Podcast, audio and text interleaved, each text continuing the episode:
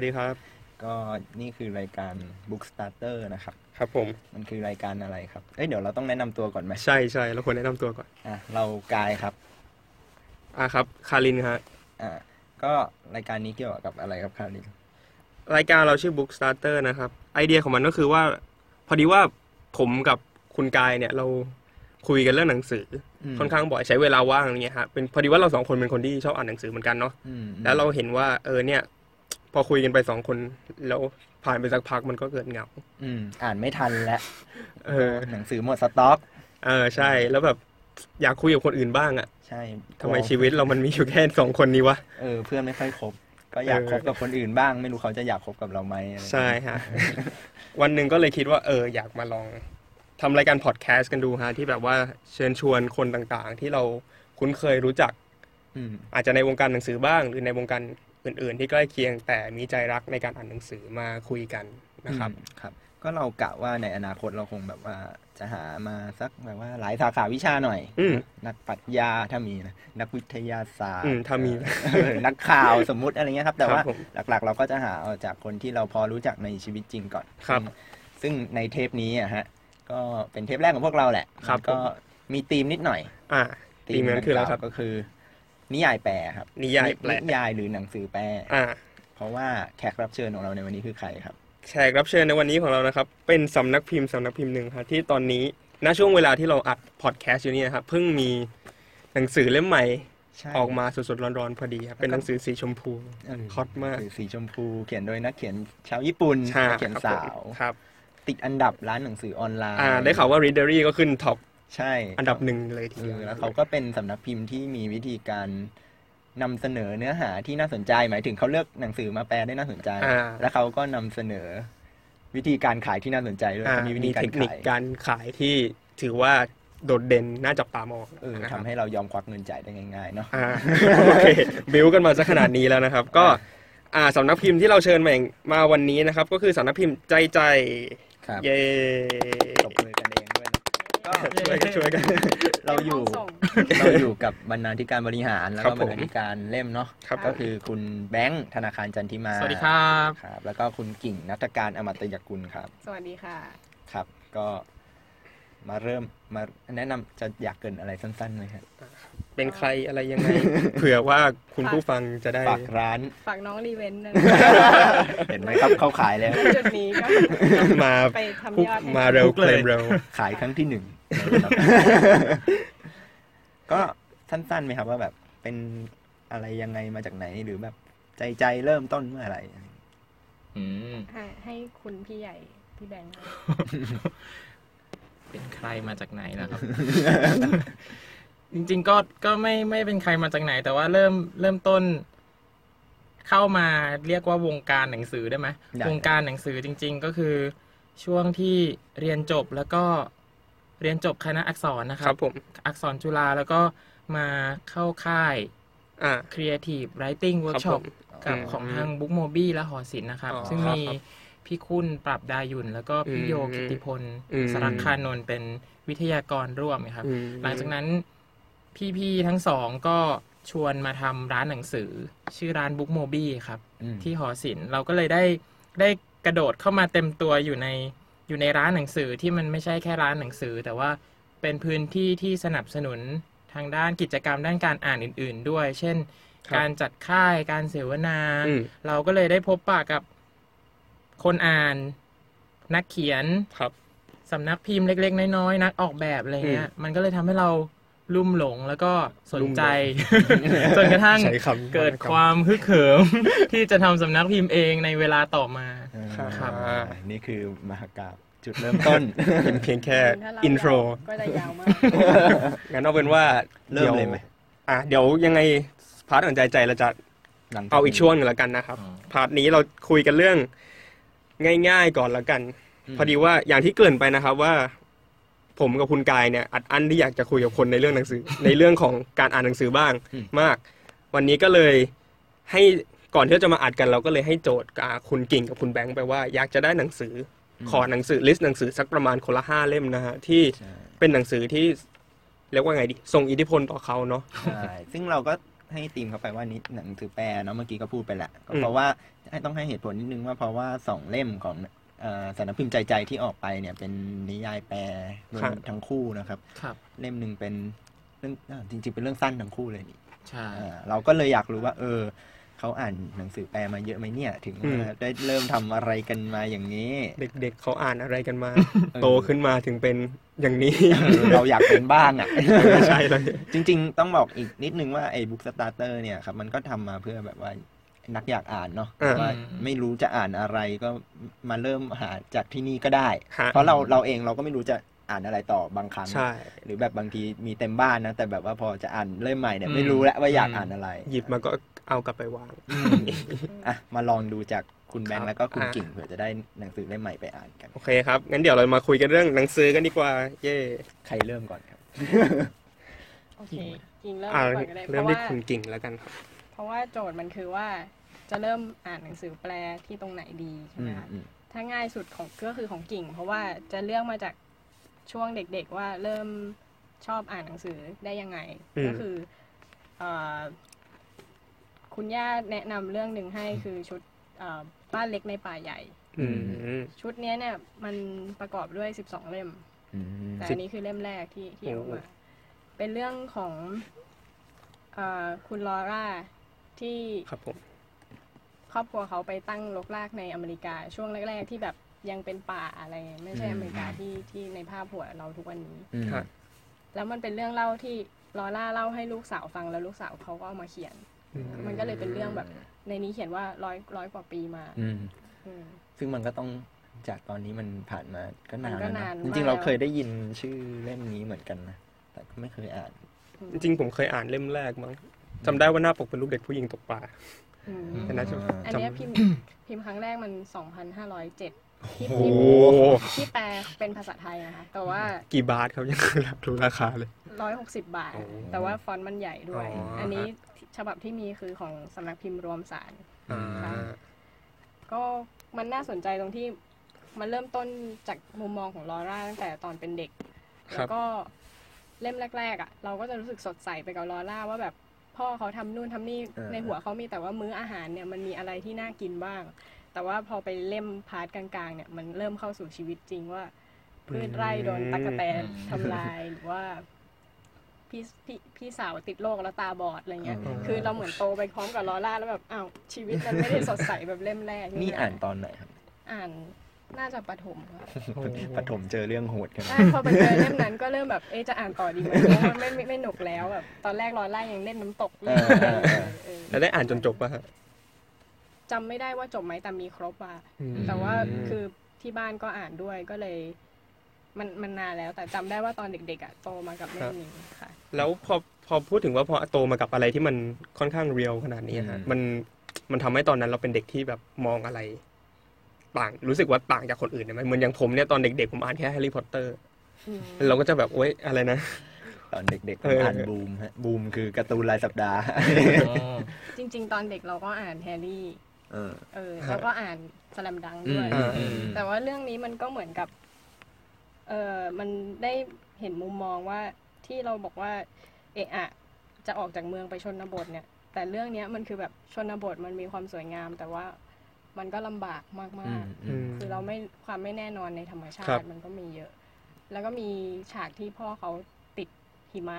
ติดพายุหิมะอย่างอืเงี้ยมอืมคือความสวยงามในอบอุ่นในบ้านมันมันก็อืมตีกลับไปเป็นอีกอย่างหนึ่ง ก็ได้มันเห็นมันสองชีวิตอันมากๆเลยเนาะใช่ใช่มันเหมือนกับว่า โอ้สะท้อนชีวิต ตอนเด็กๆ เราเป็นอย่างนี้พอโตขึ้นมาชีวิต ก็เลยแต่มันอ่านง่าย อ่า มันก็เลยเหมือนเป็นนิทานเด็กที่ที่เด็กอ่านได้อะอืม แต่อ่านแล้วก็ไม่ได้ว่า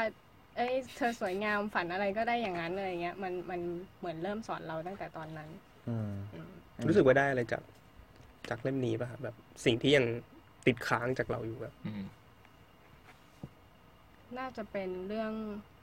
การก่อร่างสร้างตัวของตัวเองอะมคือคือเราอาจจะลึกโชคดีที่เกิดในครอบครัวที่ไม่ได้ว่าต้องเริ่มนับจากนับหนึ่งอะไรอืมฮะอืมคือมีต้นทุนชีวิตที่ดี แต่ว่าหนังสือเนี่ยมันก็ทำให้เราแบบได้เห็นมุมของคนที่เขาเริ่มแบบสร้างบ้านแบบด้วยมืออือะมไรเงี้ย คนที่เขาอยู่ในป่าเขาไม่มีต้นทุนทางสังคมอะไรเลยอืมแล้วก็มันคือการอยู่กับธรรมชาติ โดยที่ไม่ไม่ต้องไปไกลถึงวอร์เดนคืออันนี้ก็คือแบบเออเออยู่อเพื่ออยู่ต้องปรัอะชไม่ญาได้อยู่เพื่อวิเคราะห์อะไรมากมายเออค่ะอ่าเล่มแรกก็คือบ้านเล็กในป่าใหญ่นะครับใช่ครับอะอันนี้วิชาการไหมไม่ไม่ไม่ไม่ครับไม่ไม่กำลังคิดว่าเดี๋ยวพอ พอเราคุยกันจบแล้วเวลาโพสต์อะไรอย่างเงี้ยเดี๋ยวเราคงรวบรวมใช่รายละเอียดแต่ละเล่มให้อะอ๋อเผื่อผู้อ่านจะได้แบบไปคุยกันตามต่อกันได้อืมโอเคฮะ งั้นเดี๋ยวสลับมาที่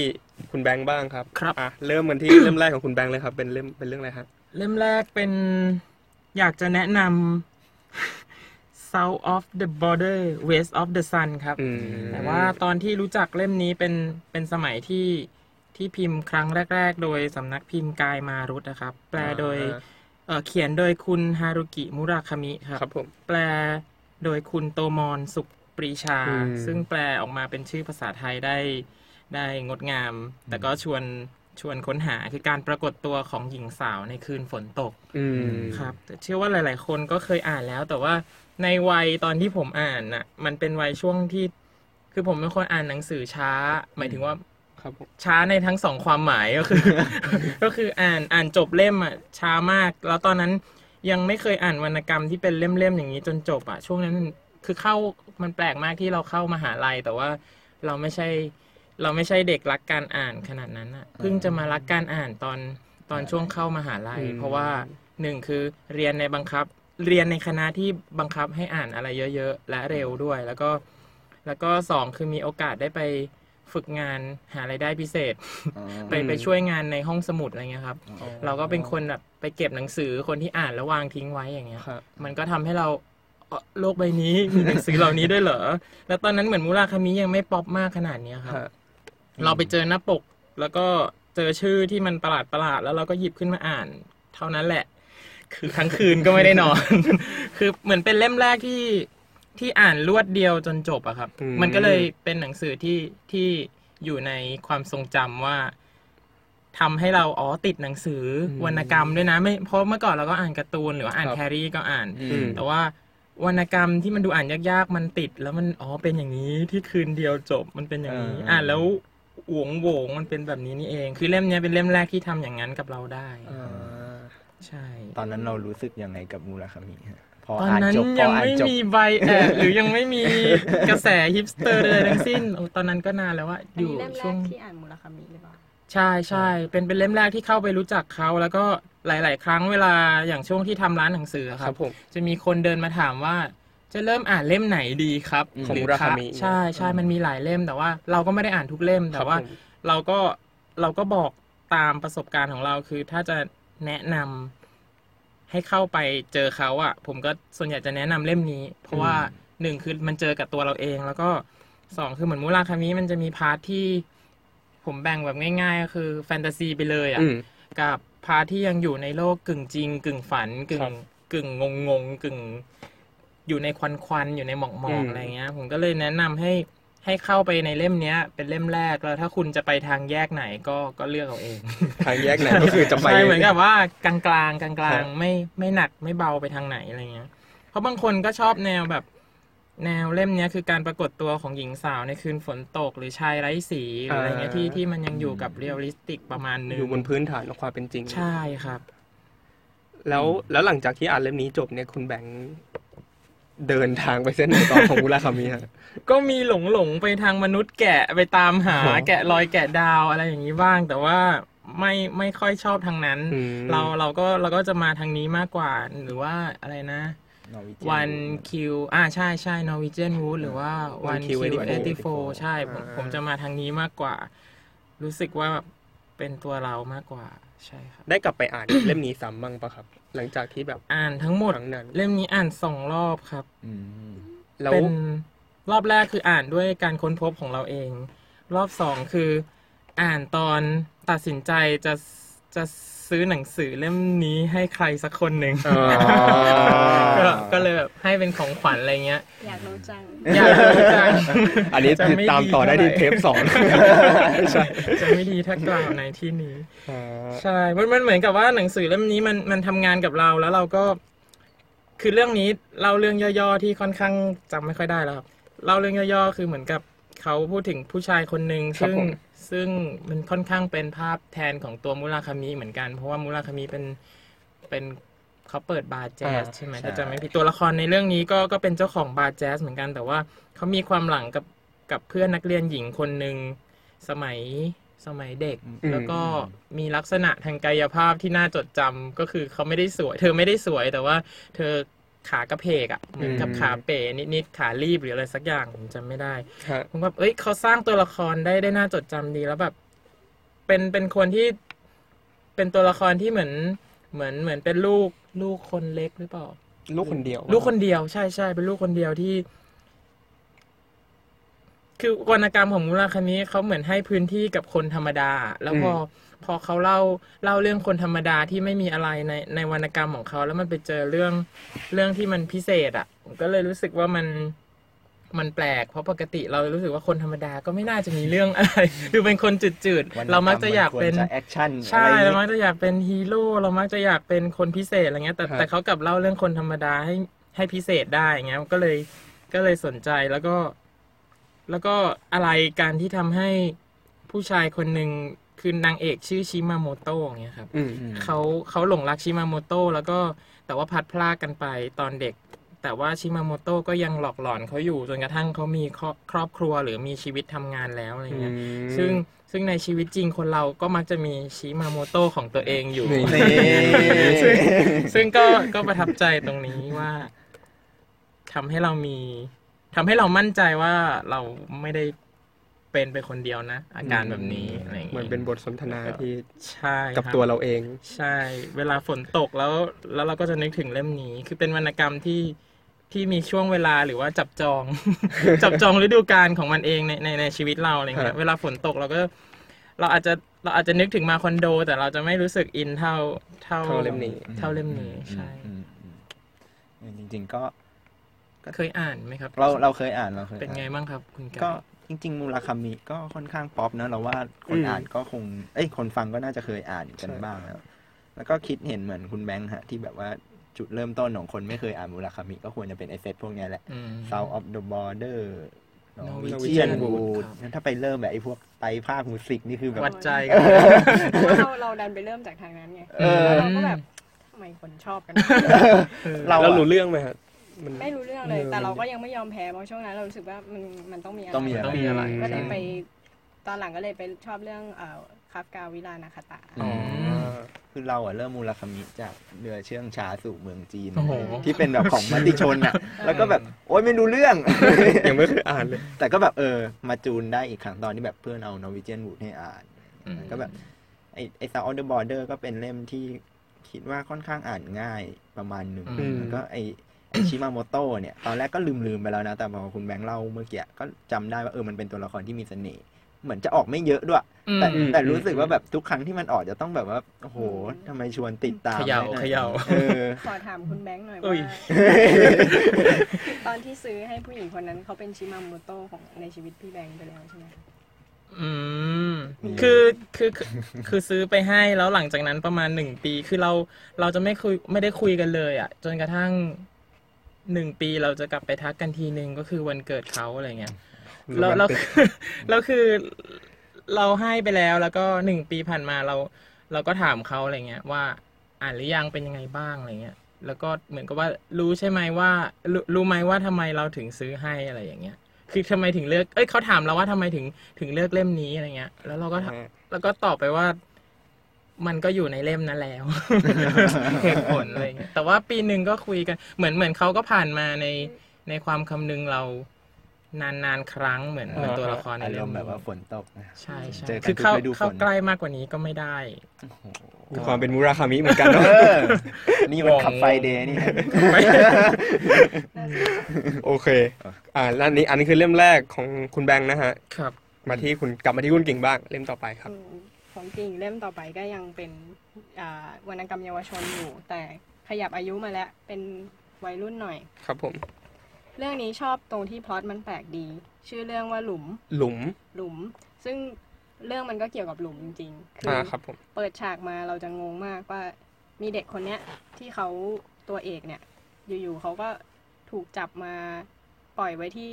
สถานดัดสันดานเด็กและเยาวชน ชื่อว่าค่ายกรีนเลกอืมคือมันจะไม่ใช่บ้านแบบบ้านอะไรที่เรารู้จักกันในในไทยอะแต่ว่ามันคือเป็นชื่อมันคือกรีนเลกทะเลสาบอะไรนี้ใช่ไหมแต่ว่ามันเป็นทะเลสาบที่ไม่มีน้ำเลยอืมแล้วเด็กทุกคนที่ถูกเอามาปล่อยที่เนี่ยจะต้องขุดหลุมวันละหลุมอืมอ่าหลุมเนี่ยจะต้องลึก5ฟุต แล้วก็เส้นผ่านศูนย์กลาง5ฟุต คือใช้ใช้พลั่วเป็นตัววัดเอาอะ เราก็จะงงแล้ว เราเป็นเรายังเด็กอยู่ใช่ไหมเราอ่านแล้วแบบพอดอะไรเนี่ยอ่าอ่าคือคือทำเราก็จะเริ่มสงสัยว่า เออทำไมมันทำไมมันประหลาดอย่างนี้ทำไมทุกคนต้องขุดหลุม แล้วแต่อันนี้มันก็ไม่ได้เมจิคอลอะไรนะอืมคือสุดท้ายแล้วเราจะพบว่า อ๋อเหตุผลมันง่ายมาก ถ้าอ่านไปเรื่อยๆ เราว่าเรื่องนี้ถ้าเกิดถามว่าอ่านเราได้อะไร คือเด็กในเรื่องเนี่ย มันจะเป็น กลุ่มเด็กที่ถูกสังคมตัดสินไปแล้วอะว่าเป็นเด็กเลวอะอืมก็เลยเอามาปล่อยไว้ที่นี่อืมซึ่งตัวละครเอกของเราเนี่ย เป็นผู้บริผู้ผู้บริสุทธิ์อืมแต่เขาเกิดในอ่าสายลำดับญาติอ่าเขาเรียกว่าอะไรอะตระกูลที่อ่าอ่ามีมีตำนานความซวยอะว่าแบบเด็ดชั่วโคตรอะไรอมักย่างจะเงี้ยโดนมักจะไปอยู่ผิดที่ผิดเวลา แล้วก็โดนจับอ่าว่าทำอาชญากรรมอะไรเงี้ยอืมคือเหมือนเป็นดวงชะตาที่ทำให้เขาซวย อืมซึ่งเราพบว่า บางทีคนที่ไม่ไม่ได้เลวหรือไม่ได้ทำอะไรผิดอะแต่ว่าถ้าเขาเราทำให้เขาไม่มีที่ยืนอะอืมเขาก็ไม่มีทางเลือกอื่น ก็อืมสังเพราะแล้วยิ่งไปปล่อยในที่ที่มีมีแต่เด็กแบบว่าสไตล์นั้นน่ะอืมอืมอืมเขาก็ต้องเอาตัวรอดประมาณนี้นี่มันสะท้อนสังคมโหดแต่เด็ก เออ สังเกตว่ากิ่งสองเล่มแรกคือวรรณกรรมเยาวชนเนาะอืมกึ่งกึ่งของเยาวชนแหละ แต่ว่ามันดูแบบว่าชั้นค่อนข้างดาร์กไซด์ขนาดนี้ ใครเป็นคนเลือกหนังสือให้เราอะครับ หรือว่าก็ที่บ้านอ่านกันอยู่แล้วอะอย่างเล่มแรกคือคุณย่าใช่ไหมอ๋อฮะอ่าเพราะว่า เพราะว่าเขาอาจจะชอบแนวนี้อยู่ด้วยคืออมอยากให้เราเห็นมุมอีกมุมหนึ่งอืมเขาก็ซื้อนิทานชาดกให้เราอ่านแต่ตอนนั้นบางทีภาษามันก็ยากไปเออเก็บไว้ก่อนแต่อย่างหลุมเนี่ย แม่ซื้อให้เพราะว่า โครงการที่จัดพิมพ์เนี่ยคือของมูลมูลนิธิดำรงชัยธรรมครับซึ่งเขาคัดวรรณกรรมเยาวชนอืมอืมมาพิมพ์ขายในราคาที่ไม่แพงอืมอืมแม่ก็ละแม่ก็เห็นว่าเออเขาคัดมาแล้ว ก็เลยอืมลองอ่านดู คนคัดก็โหดมากเลยเคยได้กลับไปบอกคุณแม่ไหมครับว่าแม่คะหนังสือเล่มนี้มันไม่นะก็ก็เราก็รู้สึกว่า ตอนนั้นเราไม่ได้รู้สึกมันประหลาดอะไรเลยอืมจริง ๆ เราเชื่อว่ามีเด็กหลายคนที่อ่านเหมือนเราอืมอืมเพียงแต่ว่า เวลาที่เราในวัยเนี้ยมองกลับไปว่าเอ้ยนี่อ่านหนังสืออะไรเออในวัยนั้น อืม ซึ่งหลุมเนี่ย พออ่านจน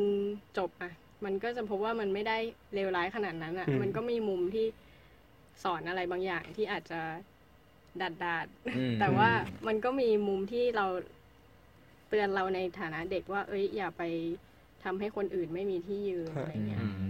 มเรียกก็เป็นหนังสือที่มองโลกในแง่ร้ายได้ปะ สไตล์นั้นนะเพราะว่าเราจะรู้สึกว่ามันไม่มีทางเลือกอื่นให้เขาเลยเหรออืมอันนี้มันส่งผลมาถึงกิ่งทุกวันนี้ไหมคือเหมือนเราเห็นแบบแวบๆผ่าน Facebook ว่าเรียนกฎหมายอะไรอย่างนี้ปะเกี่ยวไหมอ๋อเกี่ยวไหมใช่หรือว่ากูมั่วเองแต่ไม่ไม่เกี่ยวก็ได้เพราะว่าเรากลับไปอ่านเชื่อเรามโยงก็เอ๊ะเหมือนกันอย่างมันมีท่อนหนึ่งที่ที่เด็กคนเนี้ยเขาเกิดในครอบครัวที่ด้วยความซวยมันก็เลยไม่รวยไงอืมอือืมมอืมแล้วพอมันดันซวยว่า ถูกกล่าวหาว่าขโมยรองเท้านักกีฬามาอย่างเงี้ยอืมนักกีฬาชื่อดังก็เลยอืมขึ้นศาลเป็นเรื่องเป็นราว แม่ไม่มีเงินจ้างทนายให้ แม่บอกว่าไม่เป็นไรลูกไม่ต้องจ้างก็ได้ทนายอะเพราะว่าลูกแค่พูดความจริงก็พออืมซึ่งในความเป็นจริงมันไม่ไม่พอได้เออมันไม่พอเออมันพ่ายแพ้ก็ทำให้เราถ้าจะบอกว่าเกี่ยวก็คงโยงไปไกลมากจิตใต้สำนึกว่าอ๋อมันไม่พอความนะยุติธรรมความยุติธรรมแล้วก็เครื่องหมายคำถาม เป็นครั้งแรกที่เราตั้งคำถามต่อความยุติธรรมเออมแล้วอันนี้ถ้าสปอยไหมครับ ถ้าจะถามว่าทำไมมันต้องขุดหลุมด้วยอะหรือว่ามันมีสปอยนะฟังก์แต่ว่าชันอะไรเล่าก็ได้ถ้าเกิดคิดว่าจะไม่ไปอ่านกันเออคิดก็คิดว่าคนเดี๋ยวสตปรองนี้ไหมเราจะขึ้นในคลิปว่า spoil แล้วเดี๋ยวจะบอกว่าจบ spoil ที่ตรงไหนเนาะตอนแรกเราจะรู้สึกว่า เอ้ยแม่งประหลาดมากทำไมต้องขุด แต่เหตุผลมันง่ายมากคือ คนที่ให้ขุดเนี่ยเขาจะหาสมบัติอ๋อซึ่งมีคนเอาไปซ่อนไว้ เขาก็เลยใช้เด็กพวกเนี้ยซึ่งเป็นพวกตัวซวยทั้งหลายมารวมกันแล้วก็ใช้แรงงานมันฟรีๆอะให้มันขุดโหดการเอาเปรียบใช้แรงงานเด็กซึ่งไอ้ที่ห้าฟุตนี่มันมันแค่เป็นแบบในระยะที่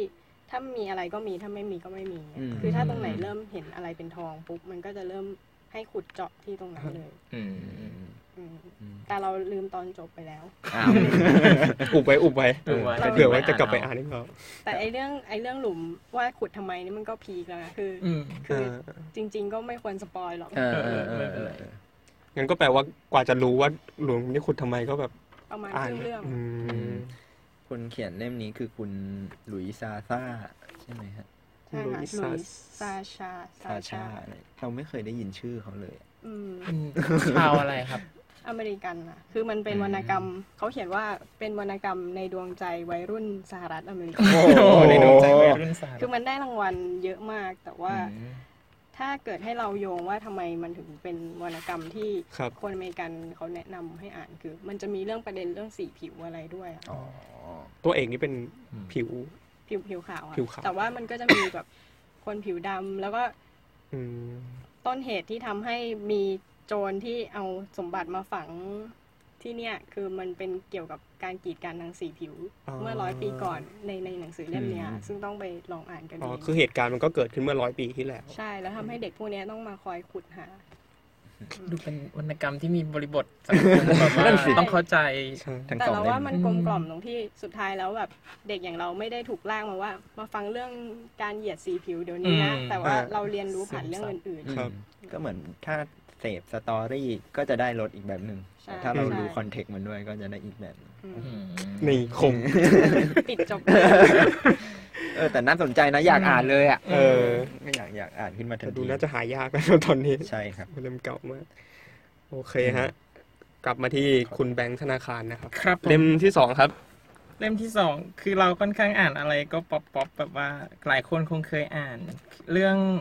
ราโชมอนนะครับ เป็นราโชมอน รวมเรื่องสั้น ราโชมอนและเรื่องสั้นอื่น ๆ ของริวโนสุเกะอาคุตังาวะครับอ่าครับ ของผมอ่านเวอร์ชั่นที่มีพิมพ์ใหม่โดยโดยคุณพิมพ์ใหม่โดยสำนักพิมพ์สมมุติครับ อืมอ่าครับ ครับจบครับไม่ใช่ มันก็ถูกสร้างเป็นหนังด้วยเนาะ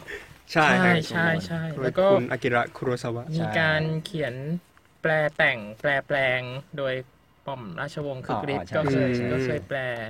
หรือว่าทำเป็นหนังไทยอ๋อใช่ก็ก็มีหม่อมน้อยหม่อมน้อยใช่ไหมใช่อุโมงค์ผาเมืองใช่ที่มาริโอจริงๆก็ใส่เป็นวิกเป็นพล็อตที่ใกล้เคียงหรือว่าอยู่ในวัฒนธรรมร่วมครับสมัยเราในรูปแบบใดรูปแบบหนึ่งอืมเขาถามนิดนึงว่าเล่มเล่มนี้นี่คือเป็นคนไปหามาอ่านเองหรือว่ามีใครแนะนำหรือเปล่าครับน่าจะไปเจอที่ร้านหนังสือเนี่ยแหละครับ คือด้วยความที่มันเป็นมันเป็นชุดแรก ๆ ของของสำนักพิมพ์สมมุตินะครับ ที่ครับ ที่ทำในรูปแบบนี้เป็นเซตแรกที่พิมพ์ออกมา แล้วเราก็สะดุดกับปกสีขาวของมัน แล้วก็เห็นชื่อเรื่องที่ไม่สื่อสารอะไร ราโชมอนเออใช่อะไรของมึงวะ ใช่แล้วก็เราก็เลยเราก็เลยลองอ่านดูแล้วเท่านั้นมันก็มันก็ติดติดหนึบคือส่วนตัวแล้วเป็นคนไม่ค่อยอ่านอะไรหนามาก แต่ว่าสิ่งที่ชอบในนี้คือ ชอบเรื่องที่เอาความเอานิทานพื้นบ้านหรือครับเอาตำนานอืมมาเล่าใหม่ในในภาษานักเขียนนวนิยายสมัยใหม่อะซึ่งซึ่งคนที่ทำสำเร็จอย่างเงี้ยมันมันก็มีเยอะเพียงแต่ว่าเราเราชอบแต่เราไม่ได้ไปอ่าน เช่นแบบอะไรนะ J.R.R. Tolkien ที่อืมที่เอา The Lord พวก Ring เหรอใช่ Lord of the Ring ที่เอาตำนานนิทานอ่าปรำปรามามาแต่งใหม่มาแต่งจริง ๆ อย่าง J.K. Rowling เนี่ยถ้าเราไปถอดรหัสหรืออะไรบางอย่างมาครับเราก็จะรู้ว่า แต่ละอนุภาคในเรื่องมันก็มาจากอืมมันก็มาจากนิทานพื้นบ้านตำนานกรีกนั่นนี่ใช่ทั้งนั้นใช่ก็เอาเอามาเอามาโยงใหม่ให้เข้ากับบริบทสมัยปัจจุบันเนี่ยครับ แต่อย่างนี้มันถือว่าเสพง่ายกินง่าย เพราะว่ามันสั้น ใช่แล้วก็แต่ว่าเรื่องที่เราประทับใจที่สุดกับกับไม่ใช่เรื่องราโชมอนและในป่าละเมาะที่ที่เขาเอาไปทำเป็นเมิร์หนังรวมกันแล้วก็ไปครับสร้างหนัง แต่ว่าที่เราชอบจริง ๆ มันเป็น สองเรื่องหลังมั้งครับ เป็นเรื่องเป็นเรื่องใยแมงมุม ใยแมงมุมใช่สั้นมากสั้นแค่แบบสองสามหน้าจบอ้าวเกี่ยวกับอะไรครับเป็นเรื่องที่เกิดขึ้นในวันที่พระสากยมุนีกำลัง นี่คืออ่านแล้วกำลังกำลังเดินไปที่สระบัวครับ แล้วก็พิจารณาเห็นมองทะลุลงไปมาถ้าจำไม่ผิด คือพระสากยมุนีเหมือนเป็นพระโพธิสัตว์อืมมองลงไป จากสระบัวครับ บนสวรรค์และทะลุไปถึงถึงนรกอะครับอืมแล้วก็เหมือนมีมีชายคนหนึ่งที่ที่เขากำลังทำกำลังใช้กรรมอยู่ แต่ว่าผมผมก็จำรายละเอียดไม่ได้ รู้แต่ว่ามันมีใยแมงมุมอะน่าจะเป็นการทดลองทดลองถ้าเราผิดขออภัยทดลองทดลองใจมั้งที่ที่หย่อนใยแมงมุมลงมา ให้ให้ชายคนเนี้ยมีโอกาสที่จะพ้นทุกข์พ้นโทษจากนรกอืม แล้วหลังจากนั้นชายคนนั้นเขาเห็นน่ะแล้วเขาก็ปีนขึ้นมาอืมปีนขึ้นมาแต่ว่าไม่ทันไรเขาก็รู้สึกว่า ไอ้ใยแมงมุมที่มันอาจจะขาดเมื่อไหร่ก็ได้อะมันมันสั่นมันกระตุก แล้วก็กลับไปมองข้างล่างปรากฏว่ามีพวกคนบาปในนรกด้วยกันน่ะอืมปีนขึ้นมาอีกเต็มเลยเออคนลุกทีนี้มันก็มันก็เลยมันก็เลยต้องเลือกแล้วว่าระหว่างเราจะขึ้นไปคนเดียวหรือเราจะอืม จะให้ทุกคนจะเอาเขาเอาเขาขึ้นไปด้วยไหมอะไรเงี้ยเออแล้วเหมือนตอนหลังอันนี้สปอยได้ไหมคงได้แหละเอออะนั่นก็เดี๋ยวเราก็จะขึ้นเตือนอีกว่าสปอยเออ แล้วตอนหลังเขาก็เลือกเลือกเลือกเลือกทางเลือกที่ ที่ที่จะขึ้นไปคนเดียวครับอืมแล้วยายแมงมุมจากที่เคยเหนียวเหนียวสไปเดอร์แมนก็ก็ขาดสะบั้นลงอะไรเงี้ยคือมันเหมือนกับมันมันก็เป็นนิทานนิทานพื้นบ้านแต่ด้วย ด้วยวิธีที่เขาเอามาเล่าใหม่ แล้วมัน ขนลุกอะบอกไม่ถูก ใช่ใช่ด้วยด้วยภาษาที่มันสั้นมากแต่มันก็มันก็ทำงานทรงพลังกับเรา กับอีกเรื่องหนึ่งคือเรื่องฉากนรกอะครับ มันพูดเรื่องถึงเรื่องศิลปินที่ได้รับมอบหมายให้วาดภาพฉากในนรก ซึ่งเราซึ่งศิลปินแล้ว แล้วเขาไปอืม เห็นนรกอะไรอย่างงี้ได้ไงรู้มาจากจินตนาการคือ ของเขาอะไรเงี้ยครับ คือเหมือนเขาเป็นคนที่ถ้าจะสร้างงานอะไรเขาต้องเขาต้องเห็นมันจริง ๆ อะอืมแล้วทีนี้มัน เท่าที่จำได้เนาะฮะจำไม่ค่อยได้ได้ เหมือนกับว่าแล้วแล้วฉากหลังมันเป็นฉากที่ฉากที่ต้องการภาพคนที่ถูกเผาไหม้ด้วยไฟนรกอะไรเงี้ยอืมเออก็ก็อยากให้ไปติดตามดูว่า มันมันเหมือนกับว่าอ่านเรื่องนี้แล้ว แล้วมันได้ได้ inner ของความเป็นศิลปินว่ามันมีอะไรต้องแลกเยอะอืมกับอืมกับจิตวิญญาณของศิลปินที่ที่ที่จะสร้างสรรค์งานครับศิลปะออกมาอะไรเงี้ย คือตอนนั้นเราก็เราก็อยากเป็นนักเขียนเนาะ แล้วเราก็พออ่านเล่มนี้แล้วก็แบบ เฮ้ย มันคือการ เฮ้ยตกนรต้อกงแบบทุ่มขนาดนี้เลยปะวะ ใช่ใช่แล้วเราก็แบบ แต่มันมีวิธีการเล่าที่ที่น่าสนใจมาก คือตอนนั้นอะกำลังช่างใจ ตอนที่เขียนเรื่องสั้นสำเร็จเรื่องแรก ๆ อะ ครับ เรารู้สึกว่าเราเราเล่นเทคนิคอะไรเยอะแยะไปหรือเปล่า แล้วสุดท้ายแก่นของเรื่องที่จะเล่าอืมของเราคืออะไรอย่างเงี้ย มันกำลังตั้งคำถาม แล้วพอมาเจอเล่มนี้เรารู้สึกว่าวิธีเล่าแบบง่ายมาก ๆ แต่ว่ามันมีพลังมาก ๆ มันก็ทำได้นะอย่างเงี้ยก็ก็เลยเป็นเล่มที่สนใจวรรณกรรมญี่ปุ่นขึ้นมาอืมครับ แล้วก็พอรู้ประวัติเขาว่าฆ่าตัวตายด้วยอะไรด้วยเขาค่อนมีข้างความดาร์กจิตเนอะจิตนิดนิดๆอะไรอย่างเงี้ย ก็ ก็เลยสนใจแต่ว่านักเขียนญี่ปุ่นหลายคนก็สฆ่านตัวใจตายแล้วก็ช่างใจอยู่ ว่าช่างใจว่าจะฆ่การตัวเป็นตายศิลปินนั้นอืมเราต้องฆ่าตัวตายหรือเปล่าอันใช่อันนี้อ่านหลังจากมูราคามิหรือว่ายังไงอะจำได้ว่าใกล้ๆกันครับ แต่ก็ก็น่าจะหลังอืมใช่ครับอันนี้พิมพ์ครั้งที่เท่าไหร่คะอืม จริงๆมันน่าครั้จะงเคแรยกนะครับน่าจะเคยมีพิมพ์ก่อนหน้า อ๋อใช่ใช่มั้งฮะ แต่ว่าอันนี้สมมุติเอามาพิมพ์ใหม่ ถ้าผมจะไม่ผิดปีเป็นเซตสามเล่มห้าหนึ่งใช่ครับอืมจริงๆอากุตังอวะ นี่ก็น่าจะเป็นแบบพวกญี่ปุ่นคลาสสิกอารมณ์แบบอืมจะไซโอซามุอะไรใช่เนี่ยครับที่ตอนนี้แบบเจริสเอามาแปลใช่ครับ ซึ่งอากุตังอวะก็ชะตากรรมไม่ต่างกันนะครับ ก็ฆ่าตัวตายเช่นกัน มีใช่ปัญหามรสุมเช่นกันนะ ก็สัมผัสงานดักดักๆได้เนอะเล่มนี้ ใช่ อ่านไปก็คิดถึงอีกเล่มหนึ่งชื่ออะไรเอโดงาวะรัมโปอืมอืมอันนั้นก็แก่งเดียวกัน ใช่ ที่จะแบบเขียนเรื่องสยองขวัญเกี่ยวกับกันเลยนะ การออ s เซสกับเออเอออืมการทำงานอะไรหลายอย่างบางอย่างใช่ ก็อะอาจเป็นว่าถ้าสมมุติว่ามีคุณผู้อ่านเกิดติดใจริวโนสุเกะอากุตังาวะก็อาจจะไปลองเอโดงาวะรัมโปอีกคนก็ได้อืมฮะแนะนำไว้ครับ อะครับ กลับมาที่คุณกิ่งคุณกิ่งของเราไม่กล้าขัดอารมณ์เลยค่ะ แต่คุณกิ่งก็เป็นญี่ปุ่นเหเหมือนกันนี่ผมแอบเอเห็นอใช่ เพราะว่ามันเป็นญี่ปุ่นคนละแนวเลยเพราะว่านี่คือคุโรยานางิเทสโกะอ่าฮะซึ่งเป็นคนที่เขียนเรื่องเดียวกับโตโตจังอ่าซึ่งเราก็รู้ว่าโตโตจังกับราโชมอนนี่ความ dark อะไรอย่างนี้อันนี้แบบด้านสว่างเอออันนี้จะไม่อ่าจะไม่เชิงเป็นวรรณกรรมนะคะ คือเหมือนเป็นบันทึกชีวิตของเขาอืม จากเล่มแรกที่เขาเขียนเรื่องโตโตจัง แล้วก็เป็นหนังสือเยาวชนวรรณกรรมเยาวชนชื่อดัครังบผมเพราะว่ามันมุมใสๆเนาะของอืมของโตโตจัง แต่ว่าพอเล่มเนี้ยนางสาวโตโตเนี่ยอืมเขาจะเล่าชีวิตช่วงที่ทำงานแล้วอืมอืมคือเราก็เราก็จะได้เดินทางเติบโตไปกับเขาอะว่าทำงานจริง ๆ แล้วมันต้องเปลี่ยนมุมมองอะไรบ้าง เช่นเข้ามา อันนี้เขาเล่าเรื่องตอนที่สมัครเข้ามา NHK อืมอืม NHK คือสถานีวิทยุทีวีโทรใช่ทัไหมศน์ครับโทรทัศน์โทรทัศน์ค่ะโอ้ยก็เขาคือเรื่องเนี้ยมันเกิดขึ้นหลังสงครามโลกครั้งที่สองประมาณอืมแปดปีได้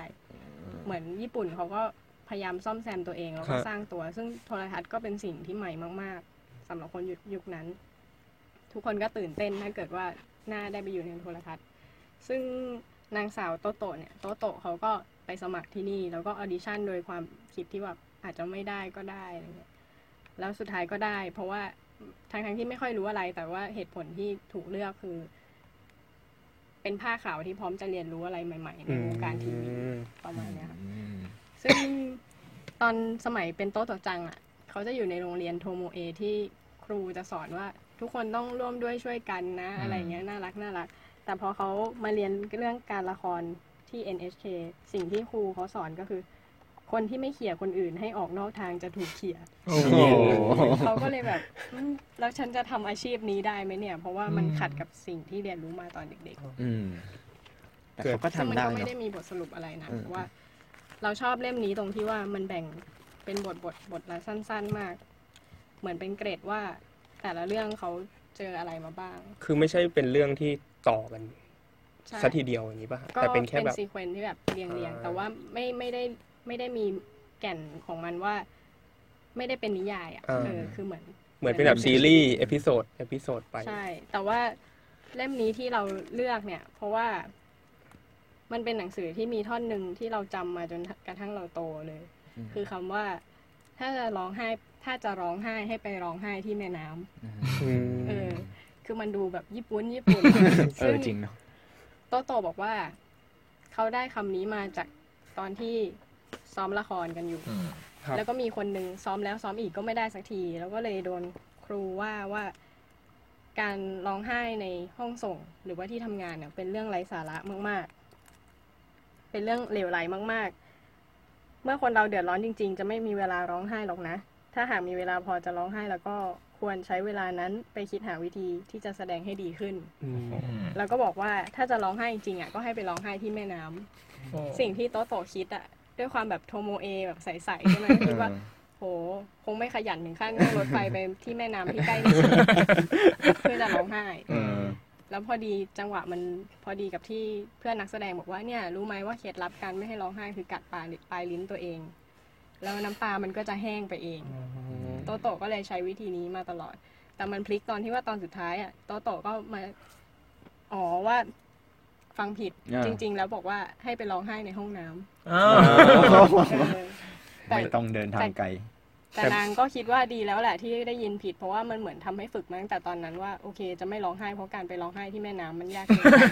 ดูกวีมากเออลองดูให้แบบแม่น้ดูมีปรัชญาอะไรบางอย่างทิ้งรักลงแม่น้ำเออมันมันมันมันเหมือนแบบจะว่าทำให้เป็นคนเก็บกดก็ได้มั้งถ้าเราคิดว่า ถ้าเราคิดว่าเราไม่มีสิทธิ์ร้องไห้อะไรเงี้ย แต่ว่าอืมในมุมของโตโตะวัยทำงานเนี่ยเขาคิดว่า เออมันก็เป็นวิธีฝึกที่ดีที่อืมทำให้เราเก็บอารมณ์ได้ครับำ อืมอย่างนี้มันเหมาะสำหรับคนกำลังทำงานเริ่มต้นอะไรอย่างงี้ปะคิดกิ่งคิดว่างั้นไหมเพราะเราไม่ได้อ่าน เราว่าก็เหมาะนะ แต่ว่า แต่ว่าอันเนี้ยคือเราอ่านตอนประมาณประถมปลายๆแล้วแหละอืมแล้วเราคิดว่านี่ประถมเราไม่แน่ห็หเราไม่แน่ใจว่าคนวัยทำงานอ่านเราจะอินไหม เพราะว่าบางทีมันก็ใสไปหน่อยอะ เพราะว่าคนเขียนเขาเขียนหนังสือสำหรับเด็กอืมแล้วทีนี้เวลาเราอ่าน บางที เราวัยทำงานแล้วอะอาจจะไม่ได้เห็นด้วยไปทั้งหมด เพราะว่ามันค่อนข้างตรงไปตรงมาเป็นเส้นตรงมากอืมๆแต่ถ้าอ่านเพื่อให้กำลังใจตัวเองแล้วว่าก็โอเค เพราะโตโตะก็เหมือนกับคนที่ไม่รู้อะไรเลยเกี่ยวกับวงการทีวีอืมแล้วก็เติบโตไปกับมัน แล้วก็อืมกลายเป็นคนชื่อดังในประเทศเขาจำเป็นต้องอ่านโตโตะจังเล่มแรกก่อนไม่ป่ะฮะไม่จำเป็นเลยค่ะอืมก็คือว่าเราไม่ต้องรู้อะไรมาก่อนก็ได้ว่าใช่ประวัติความเป็นมาของผู้หญิงคนนี้เป็นไง แต่สามารถกระโดดเข้ามาอ่านเล่มนี้ได้เลย ใช่ เพราะว่ามันมันอย่างที่บอกว่าวิธีการแบ่งบทของเขาก็คือ มีเรื่องอะไรจะเล่าก็เล่าเป็นเรื่องอืเรื่องมนั้นเรื่องนั้นไปแยกกันมาแต่ว่าการที่เราได้อ่านโตโตจังมาก่อน ก็จะทำให้เราแบบได้เปรียบเทียบว่าชีวิตมันแต่ละช่วงวัยอะการเรียนรู้มันอาจจะขัดแย้งกันเองก็ได้อืนะมแต่ว่ามันก็ไม่ได้ผิดอะไรอืมที่ความจริงหนึ่งในวัยเด็กกับความจริงหนึ่งในตอนโตมันต่างกันแล้วเขาปรับตัวยังไงอืม โอ้โหนี่มันลึกซึ้ง สาระมีอยู่จริงนะนี่มันรายการเราจะได้ดีก็เพราะคนนะครับเราไม่ใช่เพราะเราอะไรทั้งนั้นนะครับ โอเคลึกจริงๆ โอเคกลับไปฮะที่วรรณกรรมกลับเข้มมาข้นที่กลับมาที่ความโรแมนติก ฮะเล่มที่สามของคุณแบงค์ครับ เล่มที่สามชื่อเรื่องไหมครับ ไหม ไหม ไหมเขียนโดยอเลสซานโดบาริโกครับ พิมพ์โดยสำนักพิมพ์ผีเสื้อคอ๋รัอบผีเสื้อเหมือนกัน ใช่ แปลโดยคุณงามพันธ์เวชชาชีวะ ส่วนใหญ่วัยเด็ก ๆ เราก็จะเติบโตมากับคุณงามพันธ์และใช่ผีเสื้ออืมวรรณกรรมผีเสื้อครับ คือแต่อันเนี้ยรู้จักรู้จักตอนโตแล้ว เพราะว่าตอนเด็ก ๆ ไม่ค่อยรู้จักไม่ได้อ่านหนังสือเล่มไหน เท่าไหร่มาเหมือนแบบมาอ่านแบบเขาเรียกว่าอะไรอะ รีวิว กินแบบอ่านแบบอ๋อสำลักอะอ่านเพราะว่าแบบอ๋อหนังสือเป็นอย่างนี้นี่เองอืม อะไรเงี้ยเอาตอนโตเพราะว่าตอนเด็กไม่ได้อ่าน แต่เล่มนี้ก็ไม่ไม่เด็กเท่าไหร่ครับ มันเป็นนิยาย นิยายรัก นิยายรักแบบแบบ ไม่ได้ นิยายรักแบบไม่ได้นี่ถ้ามันเดทแอร์ก็ตัดออกได้ มันเป็นนิยายรักแบบ ไม่ได้ฟุ้งเฟ้ออะไรอย่างงี้ อ่าไหมไม่ได้ไม่ได้ ไม่ได้ฟุ้งฝันอะแต่ว่ามันสวยงามอะคือคือผมรู้จักจากเพื่อนที่เขาเป็นนักเขียนอยู่แล้วคนหนึ่งอะเขาเขายื่นมาให้ครับแล้วเขาบอกว่า ถ้ามึงอุ้ยพูดได้ไหมได้ถ้ามึงได้อยากได้เขียนหนังสือเนี่ย มึงเอาเล่มนี้ไปเลย มันก็ชอบโฆษณาเวอร์ๆเวลาเออเวลาจะแนะนำอะไร เราก็มาดูเออเออมันไม่ยาวมากแล้วเราก็เปิดดูว่าแบบ หน้าปกก็น่าสนใจ เพราะเป็นหน้าเป็นหน้ารูปผู้หญิงญี่ปุ่นกับอ่าผู้หญิงตะวันตกอ้าวแต่คนอเขียนยู่ในหน้าเดียวกัน คนเขียนนี้ไม่ใช่คนญี่ปุ่น ไม่ใช่ครับ แต่ว่าตัวตัวโครงเรื่องของมันคือ เป็นชาวเป็นผู้ชายชาเป็นผู้ชายตะวันตกเข้าใจว่าอิตาลีฝรั่งเศสฝรั่งเศสฝใช่รั่ไหงมเศครับสอ่าเขาต้องไปเดินทางไปไปหาไหมไหมไหมตามที่สุดชื่อขอบโลกเออใช่สุดขอบโลกสุดขอบในที่นี้ก็คือญี่ปุ่น ประเทศญี่ปุ่นอืมเพราะตอนนั้นเหมือนไหมในประเทศเขามันมีโรคระบาดหรืออะไรสักอย่างที่ที่ต้องไปหาพันธุ์ที่ที่มันยังดีไม่ติดเชื้อ เขาเลยต้องเดินทางไกลเสี่ยงภัยไป แต่ว่าโดยทิ้งคนรักไว้ ที่บ้านเกิดเมืองนอนทำไมผมมีแต่เรื่องแนวนี้ความแล้วรักก็ แล้วก็พอไปถึงตรงนั้นก็พบว่าเขาไปเจอผู้หญิงอีกคนหนึ่ง แต่ว่าด้วยวิธีเล่าอะ เข้าใจว่ามันเป็นมุมมองของผู้ชายตะวันตกที่ที่มองผู้หญิงตะวันออก มันก็จะมีความแบบเอกซอติกนิดนึงมีความอะไรมีความลึกลับมีความอะไรเงี้ยอืมแล้วก็เกิดเกิดความหลงไหลแล้วก็ความรักโดยที่คุยกันแค่ไม่กี่คำอะ เออด้วยด้วยวิธีการสร้างบรรยากาศหรือใช้ภาษาที่ที่มันน้อยแต่แต่ได้มากอะไรเงี้ยผมเข้าใจว่าคนเขียนเป็นเป็นกวีด้วยแล้วก็เป็นเหมือนกับเป็นนักการละครด้วยมั้งเขียนบทละครอะไรเงี้ยผมก็เลยรู้สึกว่าเขาใช้ใช้ภาษาไม่ไม่เยอะแต่ว่าเห็นภาพ แต่ละตอนก็แบบหน้าสองหน้าจบอะไรเงี้ย ซึ่งมันเข้ากับจริตเราดี เราอ่านอะไรยาวๆ ไม่ค่อยไหวอะไรเงี้ย แต่สิ่งที่ที่ชอบและประทับใจมันมันเกิดจากตั้งแต่หน้าแรกเลยอะพอเป็นหนังสือที่อ่าน เราอ่านหลายรอบมากที่สุดน่าจะประมาณสี่ห้ารอบเลยครับโรคจิตละเออแต่ว่า แต่ว่าชอบเพราะเหมือนอ่านแต่ละรอบก็จะได้อะไรอะไรใหม่ ๆ ทุกครั้งอะนะคครัรับบผมอย่างตอนแรกผมเห็นเทคนิคที่แบบมันมันดีมากสำหรับสำหรับคนที่เพิ่งเริ่มฝึกเขียนหนังสือตอนนั้นน่ะ คือเขาเขาเล่าหน้าเดียวจบมันเห็นทั้ง ตัวละครเป็นใครจะทำอะไร แล้วก็อยู่ในช่วงยุคสมัยไหน แล้วทำไมอะไรดนใจให้เขาต้องต้องทำอืมต้องทำสิ่งต่อไปนี้ อ่านได้ไหมครับ ประมาณหน้าเดียวเอาได้ครับเอาเลยครับ แม้บิดาจะหวังให้เขามีอนาคตอันรุ่งโรจน์ในกองทัพ แต่แอร์เวย์ชองกู กลับลงเอยหาเลี้ยงชีวิตด้วยอาชีพอันพิสดารแม้จะดูเป็นเรื่องเย้ยหยันอย่างประหลาดทว่าท่วงท่าของเขา อันแสนจะเรียบร้อย จนเจือกระแสสำเนียงคล้ายอิสตรี ก็หาได้ขัดกับอาชีพนั้นแต่อย่างใด แอร์เวย์ชองกูทำมาหาเลี้ยงชีพด้วยการซื้อและขายหนอนไหม ปีนั้นเป็นปีคริสตศักราช 1861 โฟลแบร์กำลังเขียนนวนิยายเรื่องซาลัมโบ แสงสว่างจากไฟฟ้ายังเป็นเพียงทฤษฎี และนักและณอีกฝากฝั่งของมหาสมุทรอับราฮัมลินคอล์นกำลังเริ่มสงครามที่ยังไม่เห็นจุดสิ้นสุด แอร์เวย์ชองกูอายุ 32 ปี เขาซื้อและขายหนอนไหม ผมรู้สึกว่ามันสวย มันจบแล้วก็รู้ว่า อารมณ์ร่วมสมัยของยุคนั้นน่ะเขาเขากำลังทำอะไรอยู่ คือ คือมันเป็นเรื่องของการเดินทางฮะเดินทางจากตะวันตกไปตะวันออก แต่แบบว่าความเจริญหรือว่าความ modernization ในหลาย ๆ มุมทั้งทั้งในแง่ วรรณกรรมวิทยาศาสตร์ การเมืองอะไรเงี้ย มันมันก็เป็นยุคแสวงหา แล้วก็ยุคล่าอืมออกล่าทรัพยากรใช่ในในแต่ละดินแดนอะไรเงี้ย ซึ่งซึ่งมันก็ผูกโยงกับกับตัวพระเอกที่ที่ไปหานอนใหม่แล้วก็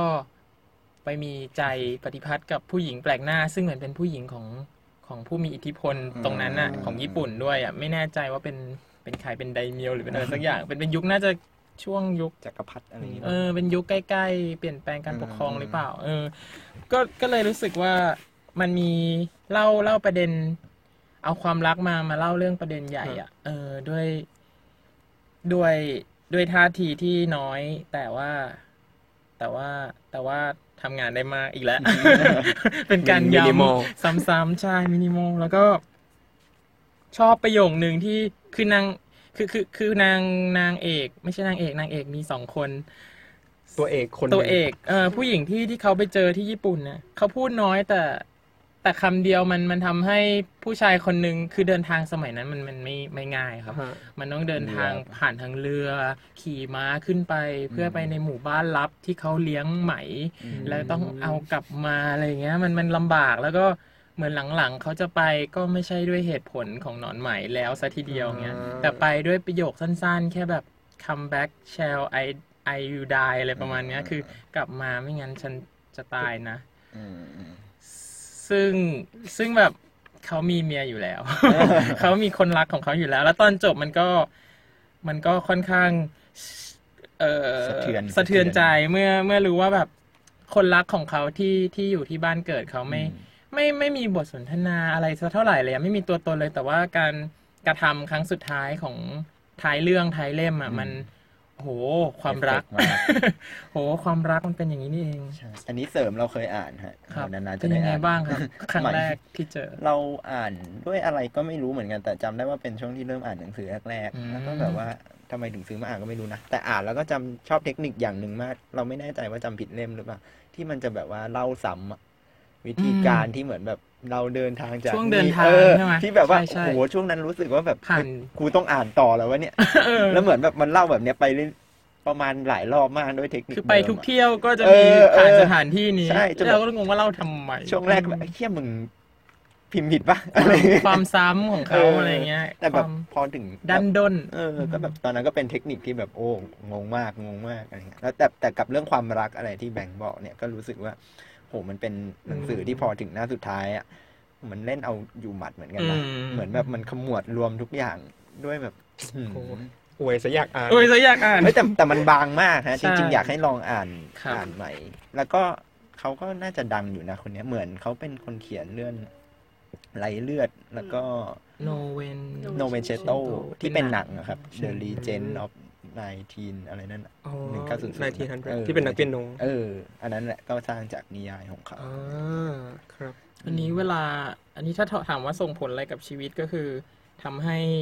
อยากเขียนหนังสือได้งดงามแบบนี้ แต่ว่าแล้วก็อีกอันหนึ่งก็คือเวลานึกไม่ออกว่าต้องซื้ออะไรให้ใคร เราชอบซื้อหนังสือมากกว่า เพราะมันไม่ต้อง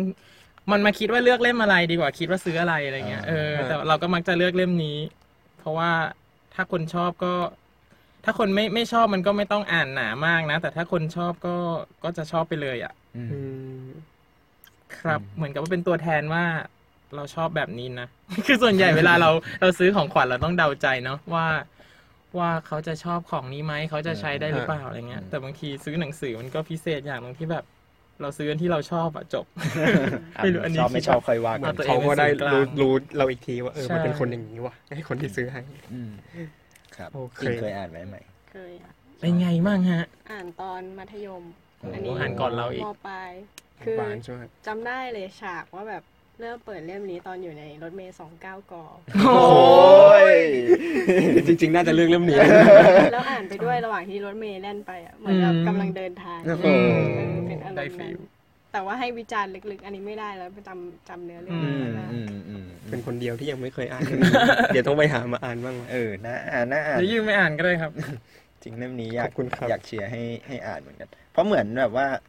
เราเราจะตื่นเต้นทุกครั้งเวลาที่แบบมีคนพูดถึงหนังสือที่ชอบแล้วเจอใหม่อะเหมือนแบบมันจะไม่ค่อยมีใครพูดถึงหนังสืออมเล่มนี้เท่าไหร่อะไรเงี้ยในในบรรดาหนังสือที่แบบเราเคยอ่านมาเออลองดูครับคาริน ฝากถึงผมแล้วก็ผู้อ่านที่สนใจนะครับ ใหม่สำหรับพิมพ์ผีเสื้อครับฮะบางไม่หนามากทำมาโอเคครับอะกลับมาที่คุณกิ่งกันต่อครับ เล่มที่สี่ฮะๆญี่ปุ่นมันช่างบังเอิญตรงกันตรงที่ใหม่เนี่ยเขียนเรื่องญี่ปุ่นโดยต่างชาติ ครับผมอ๋อนี่ก็เป็นเรื่องญี่ปุ่นที่เขียนโดยต่างชาติเหมือนกัน อืมแต่ว่ามันเป็นเอ่อเป็นหนังสือชุดอีกแล้วอืมอ่าชื่อว่า Tales of the Otori เขาไม่ได้แปลชื่อหนังสือ อันใหญ่เนี่ยเป็นเป็นภาษาไทย แต่ว่าแต่ละเล่มก็จะมีชื่อของตัวเอง เช่น เล่มหนึ่งชื่อว่าเหยียบถิ่นพยักอ่าซึ่งเกี่ยวกับซามูไรอะครับตัวเอกเนี่ย ดันไปหน้าตาคล้ายกับน้องชายซามูไรแล้วที่ตายไปแล้วก็เลยได้รับการอุปถัมภ์โดยซามูไรอ่านไปอ่านมามันก็เริ่มเผยแบ็กกราวว่าเอ้ยเด็กคนนี้มันไม่ใช่เด็กธรรมดาหรอกนะอืมเออมันมีความสามารถพิเศษแบบหูนี่ฟังเสียงแบบเราอาจจะได้ยิน คนข้างล่างเนี่ยคุยกันอยู่ก็ได้อืมเป็นเหมือนคล้ายๆ X-Men นิดนึงเออแต่ว่ามันเป็น X-Men ที่แบบมีบริบทเป็นแบบโลกฮะซามูไรนินจาอะไรอืเงี้ยมเออ น่าสนใจตรงที่คนเขียนเป็นชาวต่างชาติ แต่เราจำไม่ได้แล้วว่าชาติอะไรแต่เหมือนเขาอังกฤษมั้งฮะถ้าจำไม่ผิดอืน่าน่าจะน่าใช่จะน่าคือเขาเรียนรู้ประวัติศาสตร์ญี่ปุ่นแบบละเอียดอะแล้วก็อืมใช้มาเขียนเรื่องนี้ เราจะเห็น วัฒนธรรม อย่างเช่น ตราประจำตระกูลอืมหรือมหรือว่าภูภูมิศาสตร์ของญี่ปุ่นอืมซึ่งเราไม่รู้หรอกนะว่าจริงกี่เปอร์เซ็นต์ แต่ว่าเราได้รู้ว่าเอ่อ